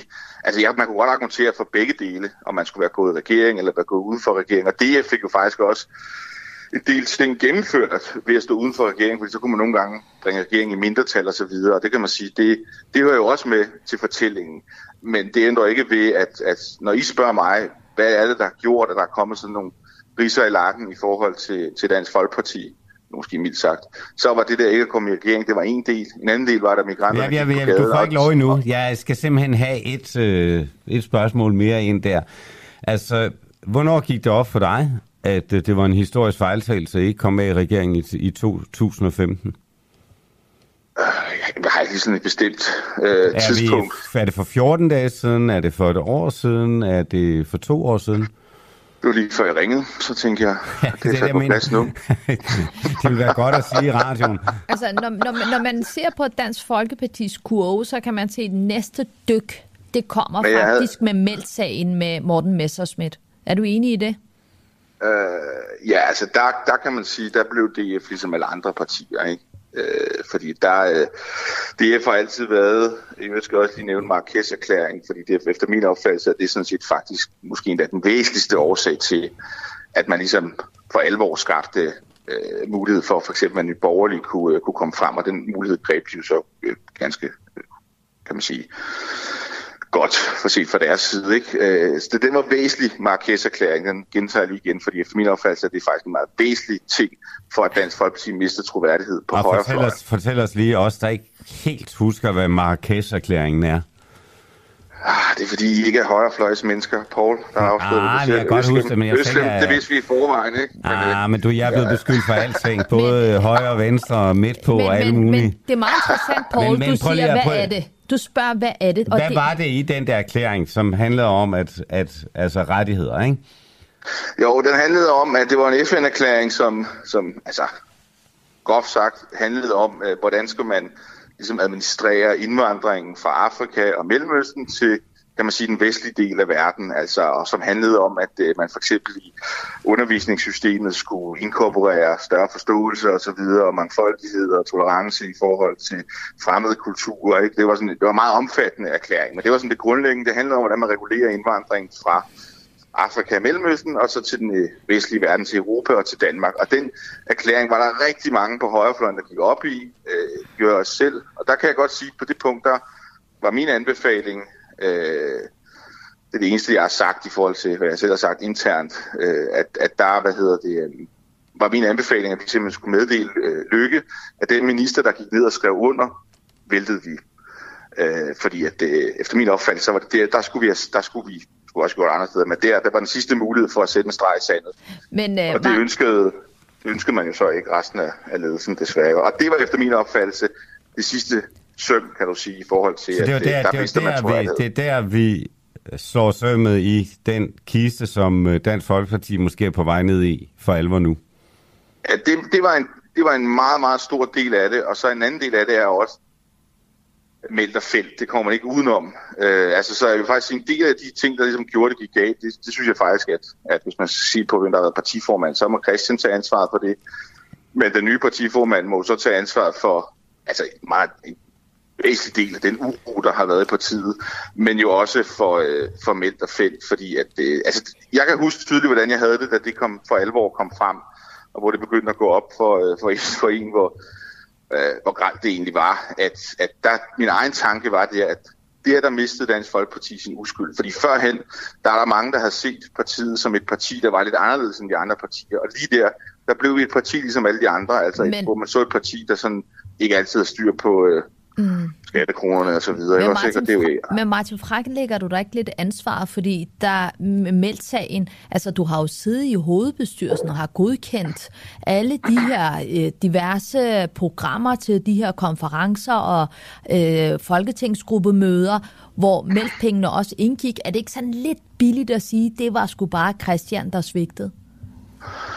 Øh, nej, men det var ikke, ikke sådan, uh, meldt og felt, det giver ikke... Uh Christian øh, ansvaret for sådan set. Øh, og, men i øvrigt så har det ikke været øh, programmerne på, øh, altså i det tilfælde, hvor man for eksempel siger, der var en konference, hvor der så ikke var en konference. Altså, der har ikke været noget program at godkende, så der har ikke været et program, hvor vi så har siddet og sagt, nu synes vi, vi skal gennemgå det og det på den der mælkkonference, fordi det var sådan set ikke, øh, efter min bedste erindring, var det ikke op at vinde, at nu var der en mælkkonference for eksempel på sommergruppemøde i 2015. Ikke? Øh, så, så det er svært at sige, sige, at man ikke vil have en konference, når man ikke er orienteret om, at der er en konference, kan man sige. Ja, det, det er jo det berømte med, at øh, det er ingen skam at sige nej, hvis man ikke er inviteret med til en fest, for eksempel.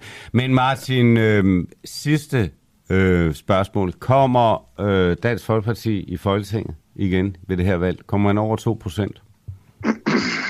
Det er et godt spørgsmål. Jeg, jeg tror lige, de, øh, de, de kommer ind, men øh, jeg har altid haft det svært, når folk spørger, hvordan det valg bliver, fordi at, øh, jeg aner det jo ikke, men øh, hvis jeg skulle gætte, så... Så du, så vi, du regner med, at de lige slæber sig over øh, spærregrænsen?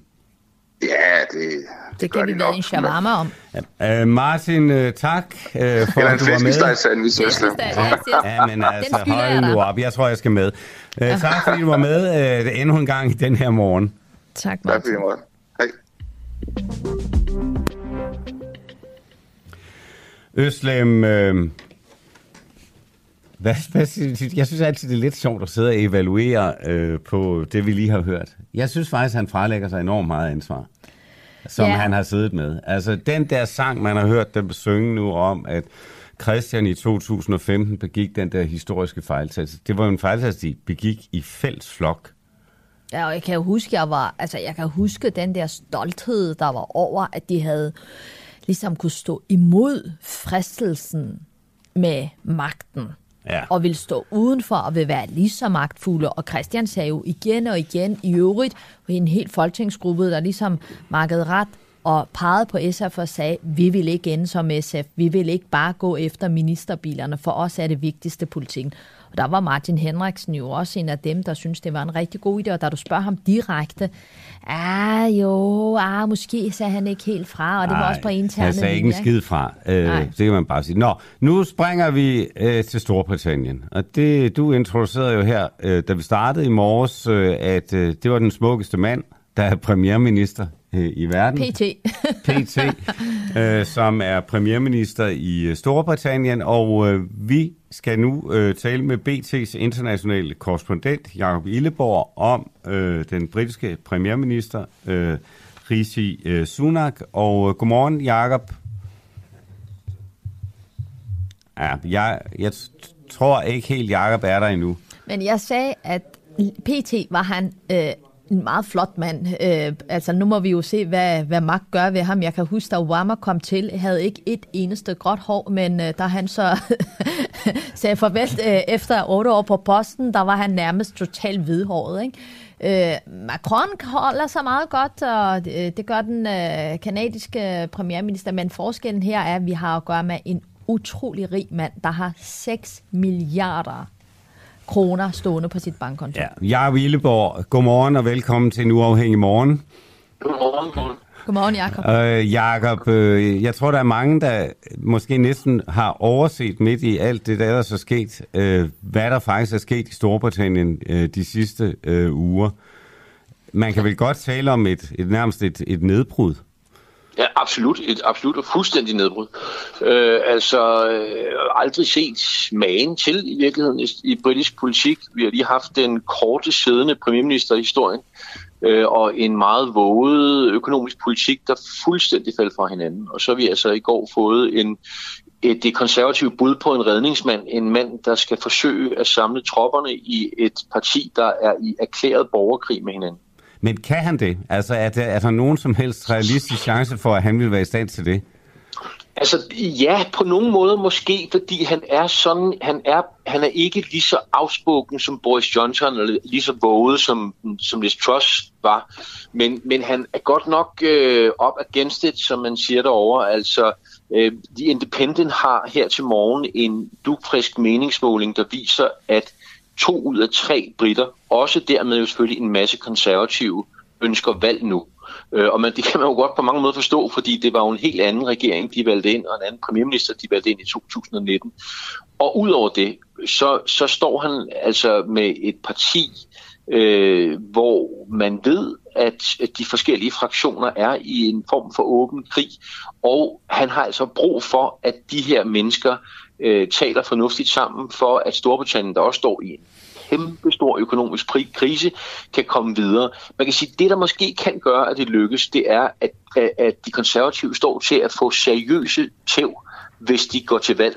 Øh, og det vil sige, at mange af de øh, parlamentarikere, der lige nu har et arbejde og er konservative, formodentlig ikke vil have det, hvis der kommer et nyt valg. Så om ikke andet, så kan det være, at selvinteressen kan gøre, øh, at man på en eller anden måde bliver nødt til at mødes sammen. Øh, Jakob, hvis man kigger på den nye premierministerens troværdighed, det er klart, at han var jo en af dem, der ligesom holdt tilbage, der Truss øh, ville gerne give alle de her skattelæsser. Han mente, at de skulle være finansieret. Men, øh, men altså, Hvordan bliver han modtaget af befolkningen, når han for eksempel dukker op til en byggeplads i Pratersko til 6.000 og skræddersyet jakkesæt til 35.000? Altså vil ja. alt det her ikke indhente ham, når han sidder med en familie, og snart, som ikke kan betale sin varmeregning, men premierministeren har 6 milliarder stående på kontoen? Jo, måske. Altså, men omvendt så er han jo også den første ikke-hvide øh, premierminister i øh, britisk historie, og det er et, et øjeblik, som millioner af, af britter, der, der heller ikke er, er født engelsk hvide, om man så må sige, har, har ventet på. Så man kan sige, at på den ene side, der er der det der milliardær-stamp øh, på ham, som godt kan blive problematisk. Øh, men, men omvendt så er han jo også udtryk for en ny tid, øh, i og med, at, at det altså ikke længere kun er etnisk hvide britter, der er premierminister i, i Storbritannien. Så, så, så det, det, det er et spændende dilemma, men det er klart, at det der milliardærstamp, det kan han ikke løbe fra. Men, så det vil sige, at han er deres nye Nasser Carter? Med forstand Ej, på økonomi. Det tror jeg ikke, man kan sige. Ja. Men, men Jacob, øh, altså den opgave, han har, øh, prøv lige at skitsere den. Altså det, det handler jo om, at øh, ingen, ingen har troet på, på den politik, som Liz Truss øh, fremlag, øh, og derfor har man trukket alle de her øh, ufinansierede skattelettelser øh, tilbage. Øh, hvad er hans vigtigste opgave lige nu? Hans vigtigste opgave det er at skabe øh, balance og tillid til øh, det britiske system blandt alle dem, der investerer i Storbritannien. Storbritannien er et land, der for at økonomien fungerer, der skal den såkaldte financial city, finanssektoren, den skal fungere, og tiltroen til, at man godt vil investere i Storbritanniens fremtid er vigtig. Derudover så skal han balancere et enormt stort underskud øh, med behovet for formodentlig at betale endnu flere penge for at bare få øh, økonomien til at hænge nogenlunde sammen. Det er ikke let, og ud over det, Paul, så står man foran, at millioner af britter her til vinter ikke kan betale for deres energiregninger, det man kalder energifattige. Øh, og, og, og, og samtidig med at inflationen galopperer afsted, så, så står man altså med også et helt konkret menneskeligt problem. Hvordan i alverden skal de her mennesker betale deres regninger? Vi ved, der er mange, der må vælge allerede nu mellem at tænde for varmen eller give deres børn mad. Så, så det er godt nok mange problemer, han står med. Og han har brug for vind, øh, medvind på cykelstien og alt muligt andet, hvis det skal lykkes. Udover at han jo altså også skal prøve at holde øh, orden i den vipserede, som de kalder det konservative parti. Men, Men det... hvordan er, han, hvordan er hans, øh, han blevet modtaget af de finansielle markeder? De plejer, plejer jo at reagere ja. lynhurtigt på, øh, på ting. Ja. Og, og det er interessant, og det er faktisk positivt. Altså, øh, pundet steg mod dollaren, øh, og, og det virker generelt som om, at du ved, jeg tror, det var Financial Times, der skrev øh, noget med, nu er der endelig en voksen til stede. Og det er jo interessant, fordi han er jo kun 42 år, og dermed den næst yngste britiske premierminister i historien. Men der har været så meget kaos med Boris Johnson og med Liz Truss bagefter, at bare det, at der var en relativt rolig og normal stemme til stede, det var nok til, at markederne i hvert fald for nu slappede lidt af, og, og i hvert fald har et håb om, at, at, at man går en nogenlunde fremtid i møde. Men, men for at være helt ærlig, så er det måske den vanskeligste opgave, en britisk øh, premierminister har været på i mange årtier at få det her til at balancere. Ja, præcis, fordi hans øh, problemliste er jo godt nok lang. Og hvad er det, det første, han kommer til at kaste sig over? Har han, øh, har han udtalt noget i forbindelse med det? Altså øh, øh, grundlæggende, der siger han, at arbejdet begynder nu, og arbejdet det bliver, øh, hvordan man kan effektivisere øh, de mange udgifter, offentlige udgifter, der er, uden at skære alt for hårdt ind til benet.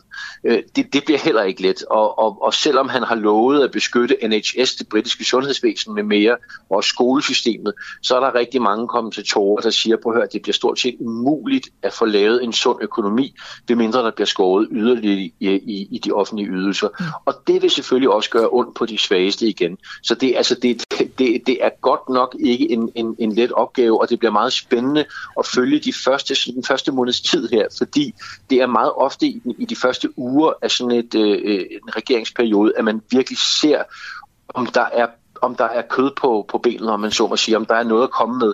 Øh, og, og man kan sige, at han har haft tid til at forberede sig på det, men det er klart, at den situation, økonomisk Storbritannien står i nu, er også endnu værre end for et halvt år siden, da han for alvor begyndte at, at tænke, at han skulle være premierminister. Ja, og uanset hvor dygtig han er, så har han også brug for et hold. Hvordan ser hans nye hold ud? Er alle ja. ministerne udvalgt, og hvad er det, vi skal helst, altså måske ja. særligt holde øje med? Vi skal holde øje med, at, at øh, øh, finansministeren, det er stadigvæk Jeremy Hunt, som, som bliver valgt ind som sådan en, en nødfinansminister, da Liz Truss projekt hvor vi falde fra hinanden.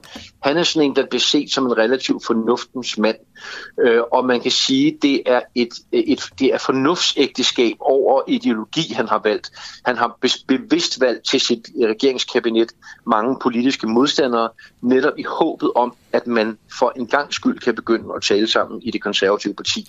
Det er sådan, at lige siden, ja, lige siden Brexit-afstemningen i 2016 har der været en erklæret borgerkrig i partiet, og det er kun blevet værre. Og han har for alt i verden brug for at bygge den bro, der gør, at, at det, det konservative vælgerhav øh, ligesom tænker på, at der er en fremtid øh, for, for det her parti. Lige nu er der også dem, der taler om, at det her kan være begyndelsen på enden for det konservative parti, der kan splitte i to, og man ser frem mod en øh, formodentlig en, en Labour-regering, som kan komme til at sidde i mange år. Men hvis vi, hvis vi taler om den her regering, han så har formet, og skulle ja. prøve at paralleliserer det lidt øh, til Danmark. Øh, Vil det svare til, at man i Danmark skulle lave en regering, som spandt fra, kan man sige, moderaterne, øh, Lars Løkke, og hele vejen over til nye borgerlige? Altså lidt en, en, ja. en borgerlig samlingsregering. Det er alle de forskellige strømninger, der faktisk rummes inden for det konservative parti i Storbritannien. Ja.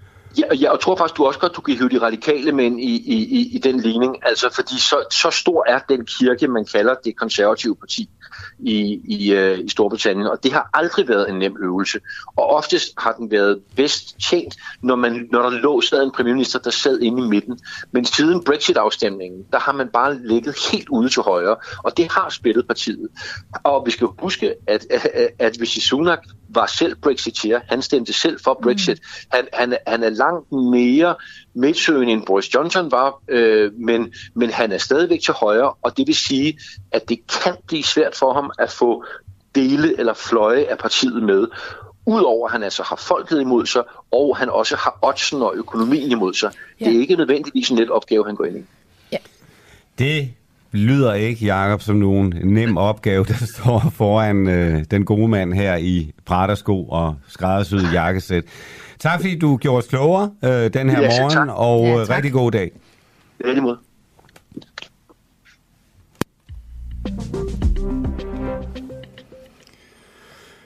Øslem, øh, inden vi skal tale atomkraft for tredje gang øh, her til morgen, vi skal nemlig have øh, øh, Lars Bøge Mathisen fra øh, Nye Borgerlige igennem. Det er jo et af de politiske partier, som går varmt ind for atomkraft. Så synes jeg da lige, vi skal prøve at vende de temaer, øh, som du og jeg øh, ser ikke bliver berørt i den her valgkamp, og som måske i virkeligheden vil være rigtig vigtige.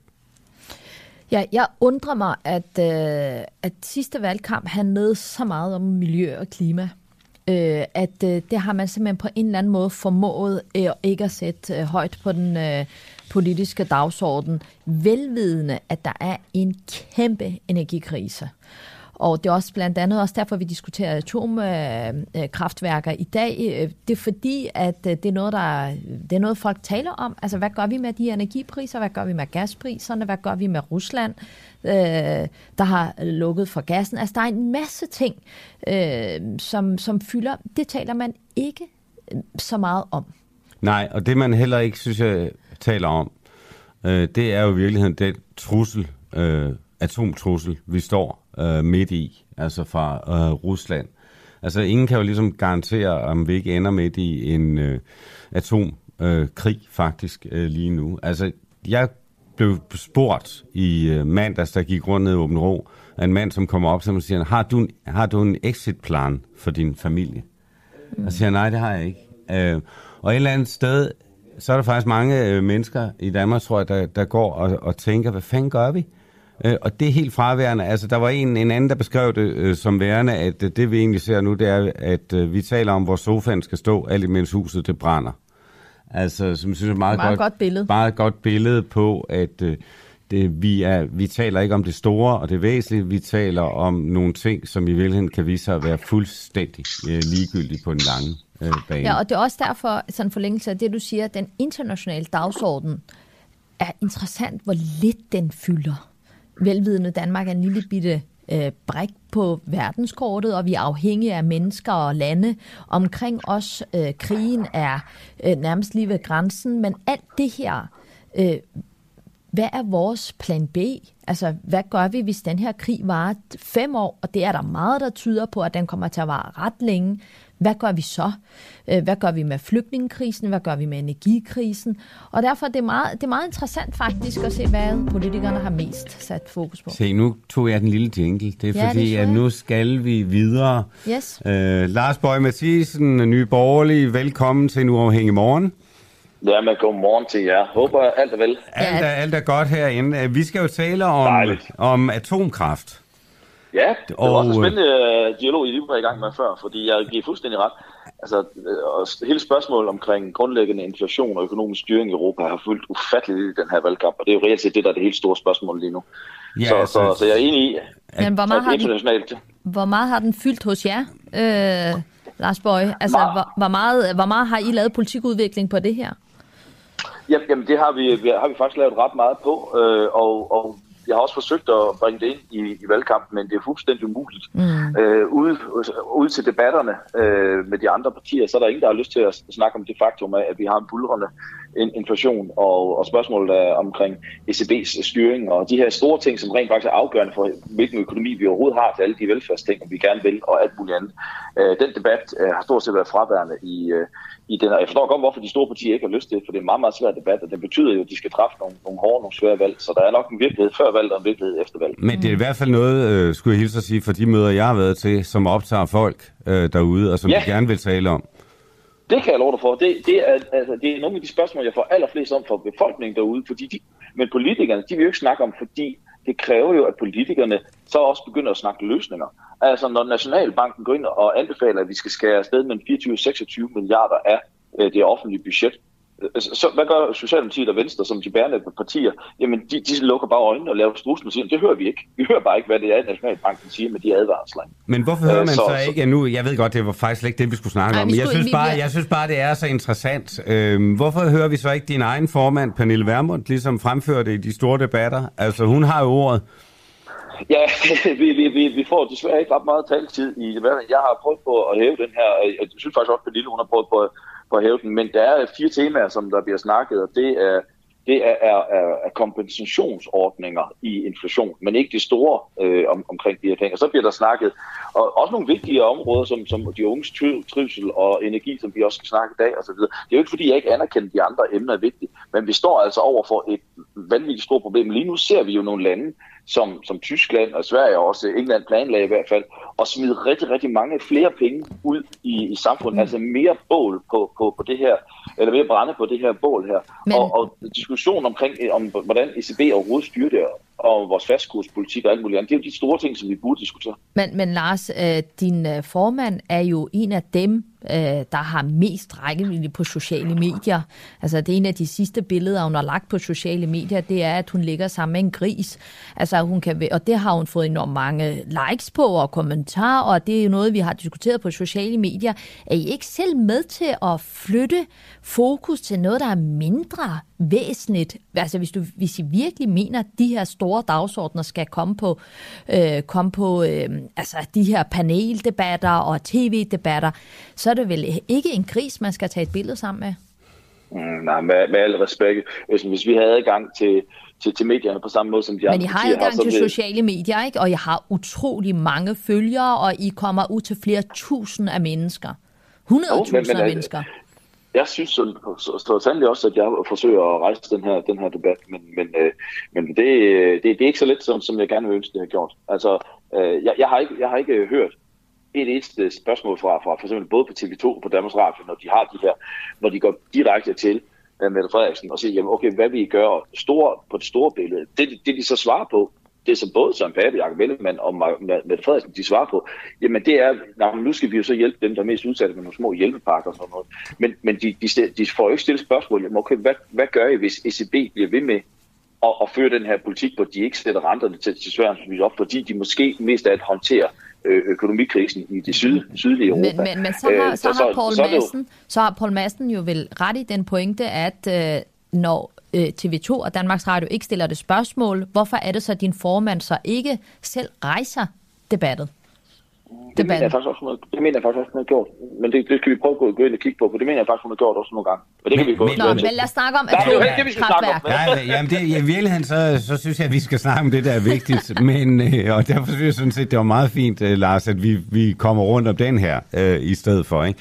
Men ja. øh, atomkraft, lad, lad mig gå direkte til bid, så nu, nu har vi ikke så lang tid til at tale om, om det. I går ind for, at der skal øh, bygges atomkraftværker i Danmark som en væsentlig energikilde. Der er lige kommet en rapport fra øh, 16 forskere i Aalborg, Aalborg Universitetscenter, som siger, at øh, det vil være dobbelt så dyrt at øh, bygge eller udbygge med atomkraft, som øh, hvis vi udbygger øh, vind- og solenergi.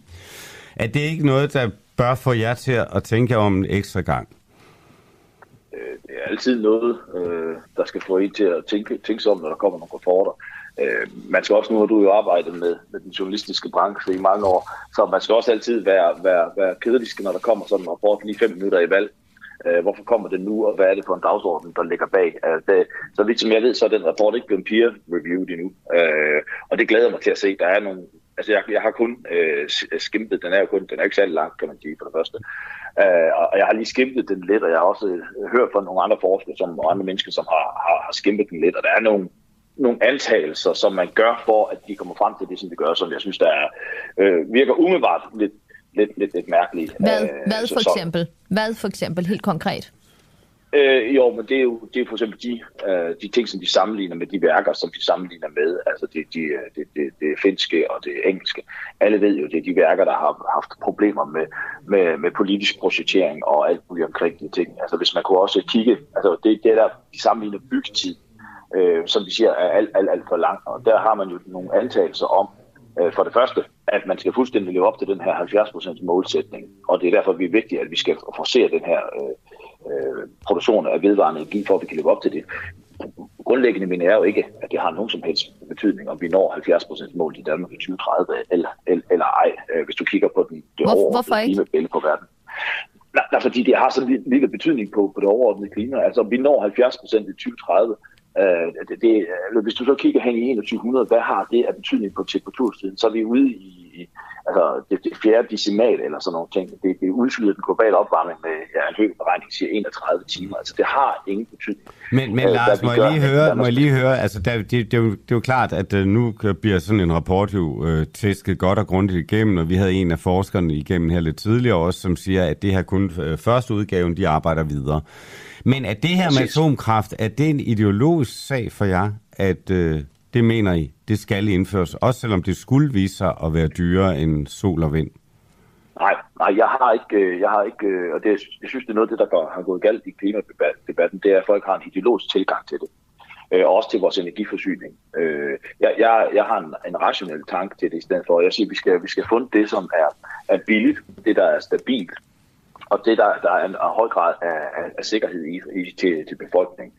Øhm, og, og der synes jeg bare, når man kigger lidt på den her rapport, den skal man ikke tage sig, og de anerkender også selv, at de skal arbejde videre på det. Det er jo ikke et, et, et sandhedsvidne omkring de her ting. Man antager nogle ting, som og men, men hvorfor, om, hvorfor omkring, egentlig? Altså... Omkring, og hvis jeg lige må gøre det færdigt, ja. fordi man, man, man antager nogle ting omkring, både med, med, med Power to X og, og læring af vindenergi, som, som jo ikke er, er til stede på nuværende tidspunkt.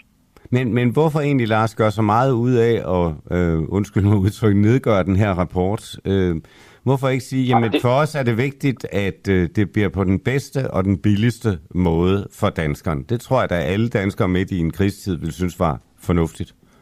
Jo, men du, du, ja, du har jo heller ikke meget, øh, brugt meget tid på at, at nedgøre det. er der hæver en rapport, så forholder jeg mig til, til rapporten. Mm. Øhm, Jamen, jeg har ikke hørt dig sige noget positivt om den indtil videre i hvert fald. Nej, men du, du, du stiller mig et spørgsmål om, om jeg er enig. Jamen, er der noget, så, så lad mig stille på en anden måde. Er der noget positivt i den rapport? Jamen altså, jeg, jeg, har ikke, jeg har ikke, jeg venter på, at der kommer en peer review på den. Altså, jeg er jo ikke, jeg er jo, jeg er jo ikke forsker. Jeg vil lade forskerne øh, diskutere med forskerne, og så vil vi kigge på de resultater, der gør.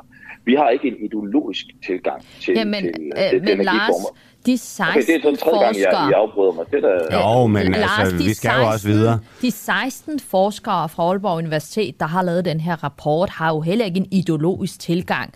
De bliver bedt om at kigge på det her, og de kan se, at det er dyrere, og det vil tage længere tid, og de tager forbehold. De siger, at der er nogle ting, de faktisk ikke har fremlagt endnu. Det er i forhold til sikkerheden, det er i forhold til affaldet.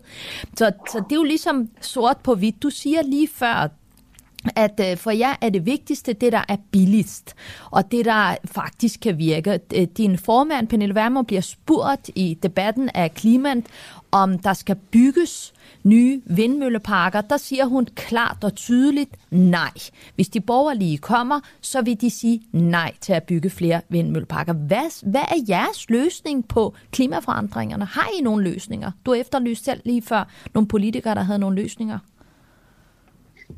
Det er jo to forskellige spørgsmål. Et, øh, øh, det, er, det er at sikre øh, stabil og god og billig energi til danskerne, og så øh, løsninger på klimaforandringer. Det er jo to, det, det, jamen, lad, det, det hænger sammen, men det er også to forskellige ting. Jamen, jamen, jeg har ikke, og vi har ikke noget imod, ideologisk imod vind og, og sol. Altså det, det, er, det, det, det er den første fejl. Men hvorfor siger, din, øh, hvorfor siger din formand, Pernille Vermund, okay, Øsland, i hvis, debatten, hvis du skal mig hver eneste gang, jeg begynder at tale, så bliver det godt nok en, en svær uh, samtale, vi skal have. Men vil du ikke svare mig på, hvorfor hun siger nej? I debatten jo, til, det, at der ikke må bygges er... Øh, flere vindmøller, hvis hun ikke er ideologisk imod det? Jo, det, det, altså, det er sådan set det, jeg prøver at svare dig. Men, men hvis du afbryder mig hver 10 sekunder... Nej, men Lars, nu får du et minut. Du får det sidste minut, og så vil vi høre, hvorfor øh, er det... Hvad, hvad vil du foreslå? Jamen altså, når, når vi kigger på det, og grunden til, at vi har sagt, sagt at vi skal holde inde med, med vindmøller over land, som det er PT, så er det fordi, der er rigtig, rigtig stor modstand imod det i befolkningen lige nu. Øh, der er en grund til, at der, er der, der kun blevet sat tre vindmøller op her på det sidste par år. Det er fordi, der er en massiv modstand imod det. Og det kan være noget med den ejerform der. Det kan være, fordi de ikke skal se gevinsterne ved det. Og så længe der er den modstand i befolkningen, så siger vi, at hvis vi skal have folk med over på den grønne omstilling, så hjælper det ikke, at vi har befolkningen imod sig. Når vi mener, at kernekraft er, er en god løsning, så er det fordi, at lige nu fyrer vi op med, med kul, lige nu fyrer vi op med, med, med biobrændsel, og, og det er nogle ting, som, som, som vi, og det er det, som vi bruger som baseload under vind og sol. Og det er altså nogle energiformer, som udleder CO2. Og der ser vi en, en klar fordel ved kernekraft, som ikke udleder CO2.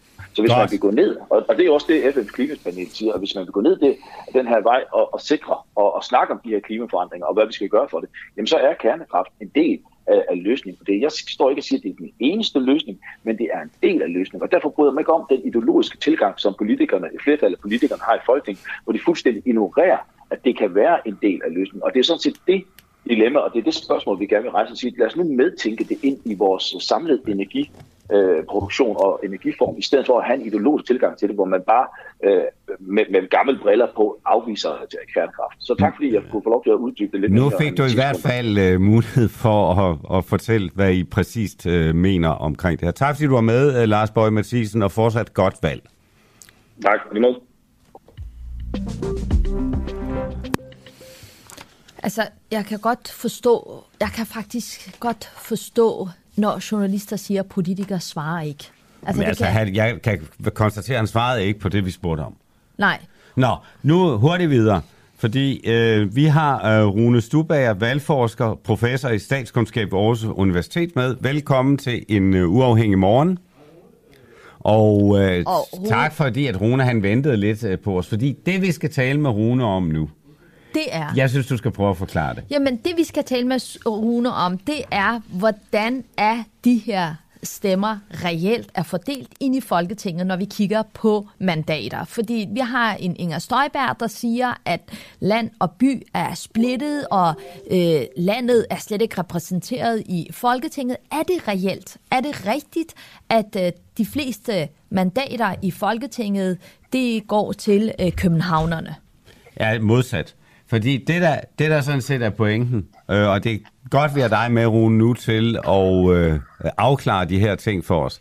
Der var en, øh, en, øh, en, en, en anden øh, sundheds- og øh, omsorgsborgmester i København, øh, Sisse Marie Velling, påstår i et indlæg, at øh, københavneren faktisk burde have tre mandater mere i Folketinget, hvis man ser sådan helt statistisk på, hvor mange københavnere der er, øh, og hvor mange stemmer der skal til at forvalte et øh, mandat. Er det rigtigt? Ja, det er rigtigt, at der skulle, hvis man øh, ikke tog hensyn til det, øh, der i valgloven hedder arealfaktoren, så skulle der have været fire øh, flere folketingsmedlemmer valgt fra øh, hovedstadens område. Altså det er København og Nordsjællands, øh, de store kreds, der ligger der. Øh, og omvendt øh, fire færre øh, i andre dele af landet. Så, så, så den måde, man har skruet det her sammen på i Danmark, det er, at der skal flere stemmer til at blive valgt i København, end der skal, øh, hvis man er i Vestjylland. Det er konsekvensen. Øh, I virkeligheden er det øh, reelt København mod, eller hovedstaden mod resten af landet, øh, hvis du vil sige det på den måde. Det, det tror jeg, der et eller andet sted vil øh, overraske øh, mange danskere. Hvorfor har man, kan, kan du give en forklaring på, hvorfor man har valgt et system, der er på den her måde? Ja, altså det har en, øh, en lang historie øh, på mere end øh, 100 år, øh, men, men altså det er fastlagt i, øh, i valgloven, øh, at det er sådan, det skal være, og det er det gjort med udgangspunkt i grundloven, som siger, at øh, fordelingen af mandaterne ud over landet skal tage hensyn til befolkningstætheden. Øh, og det kommer helt tilbage fra grundloven i 1915, øh, hvor man indførte den der arealfaktor. Og baggrunden var det, eller for det var, at man øh, i hvert fald tidligere havde et øh, noget andet valgsystem, end vi har i dag. Øh, fordi der var det sådan, at der skulle man på valgdagen møde op på et bestemt sted i sin valgkreds. Øh, og der skulle man så finde ud af, hvem der skulle vælges som kandidaten fra valgkredsen. Øh, altså et system, øh, som, som også var øh, flertalsvalg i enkeltmandskredse, som vi kender det fra Storbritannien. Men fordi man skulle mødes på et bestemt øh, sted på et bestemt tidspunkt, så var der jo en del vælgere, øh, som kunne have ganske langt øh, til valgstedet, måske op til 25 kilometer. Og, og i gamle dage, før øh, moderne transportmidler, jamen der kunne det jo være en lang rejse, altså enten til fods eller med hestevogn øh, måske. Øh, så, så for at, at kompensere for det, så indførte man altså øh, den her arealfaktor, som skulle gøre, at øh, kredsene ikke blev arealmæssigt alt for store. Men det har jo så omvendt den konsekvens, at øh, mandaterne så bliver billigere øh, i de kredse, øh, som, som nyder godt af arealfaktoren på den så, måde. Så det vil sige, at Marie Velling øh, fra øh, altså sundheds- og omsorgsborgmesteren i København har ret i, når hun siger, at det er et forældet system. Øh, det er jo en øh, politisk beslutning eller afgørelse, om det øh, nu er forældet, men det har i hvert fald baggrund i noget, som man kan sige, udviklingen øh, har, har, har øh, reduceret betydning af øh, i meget stort omfang. Jeg synes faktisk, det her er meget interessant, så det vil sige, at der er faktisk nogle københavner, der bliver snydt her. Føler du dig snydt, Øslem? Jeg føler mig jo lidt snydt, fordi jeg var jo faktisk en af dem, der i 2015 fik næst flest stemmer i SF øh, kun overgået af formanden, som fik 2.000 flere stemmer end mig.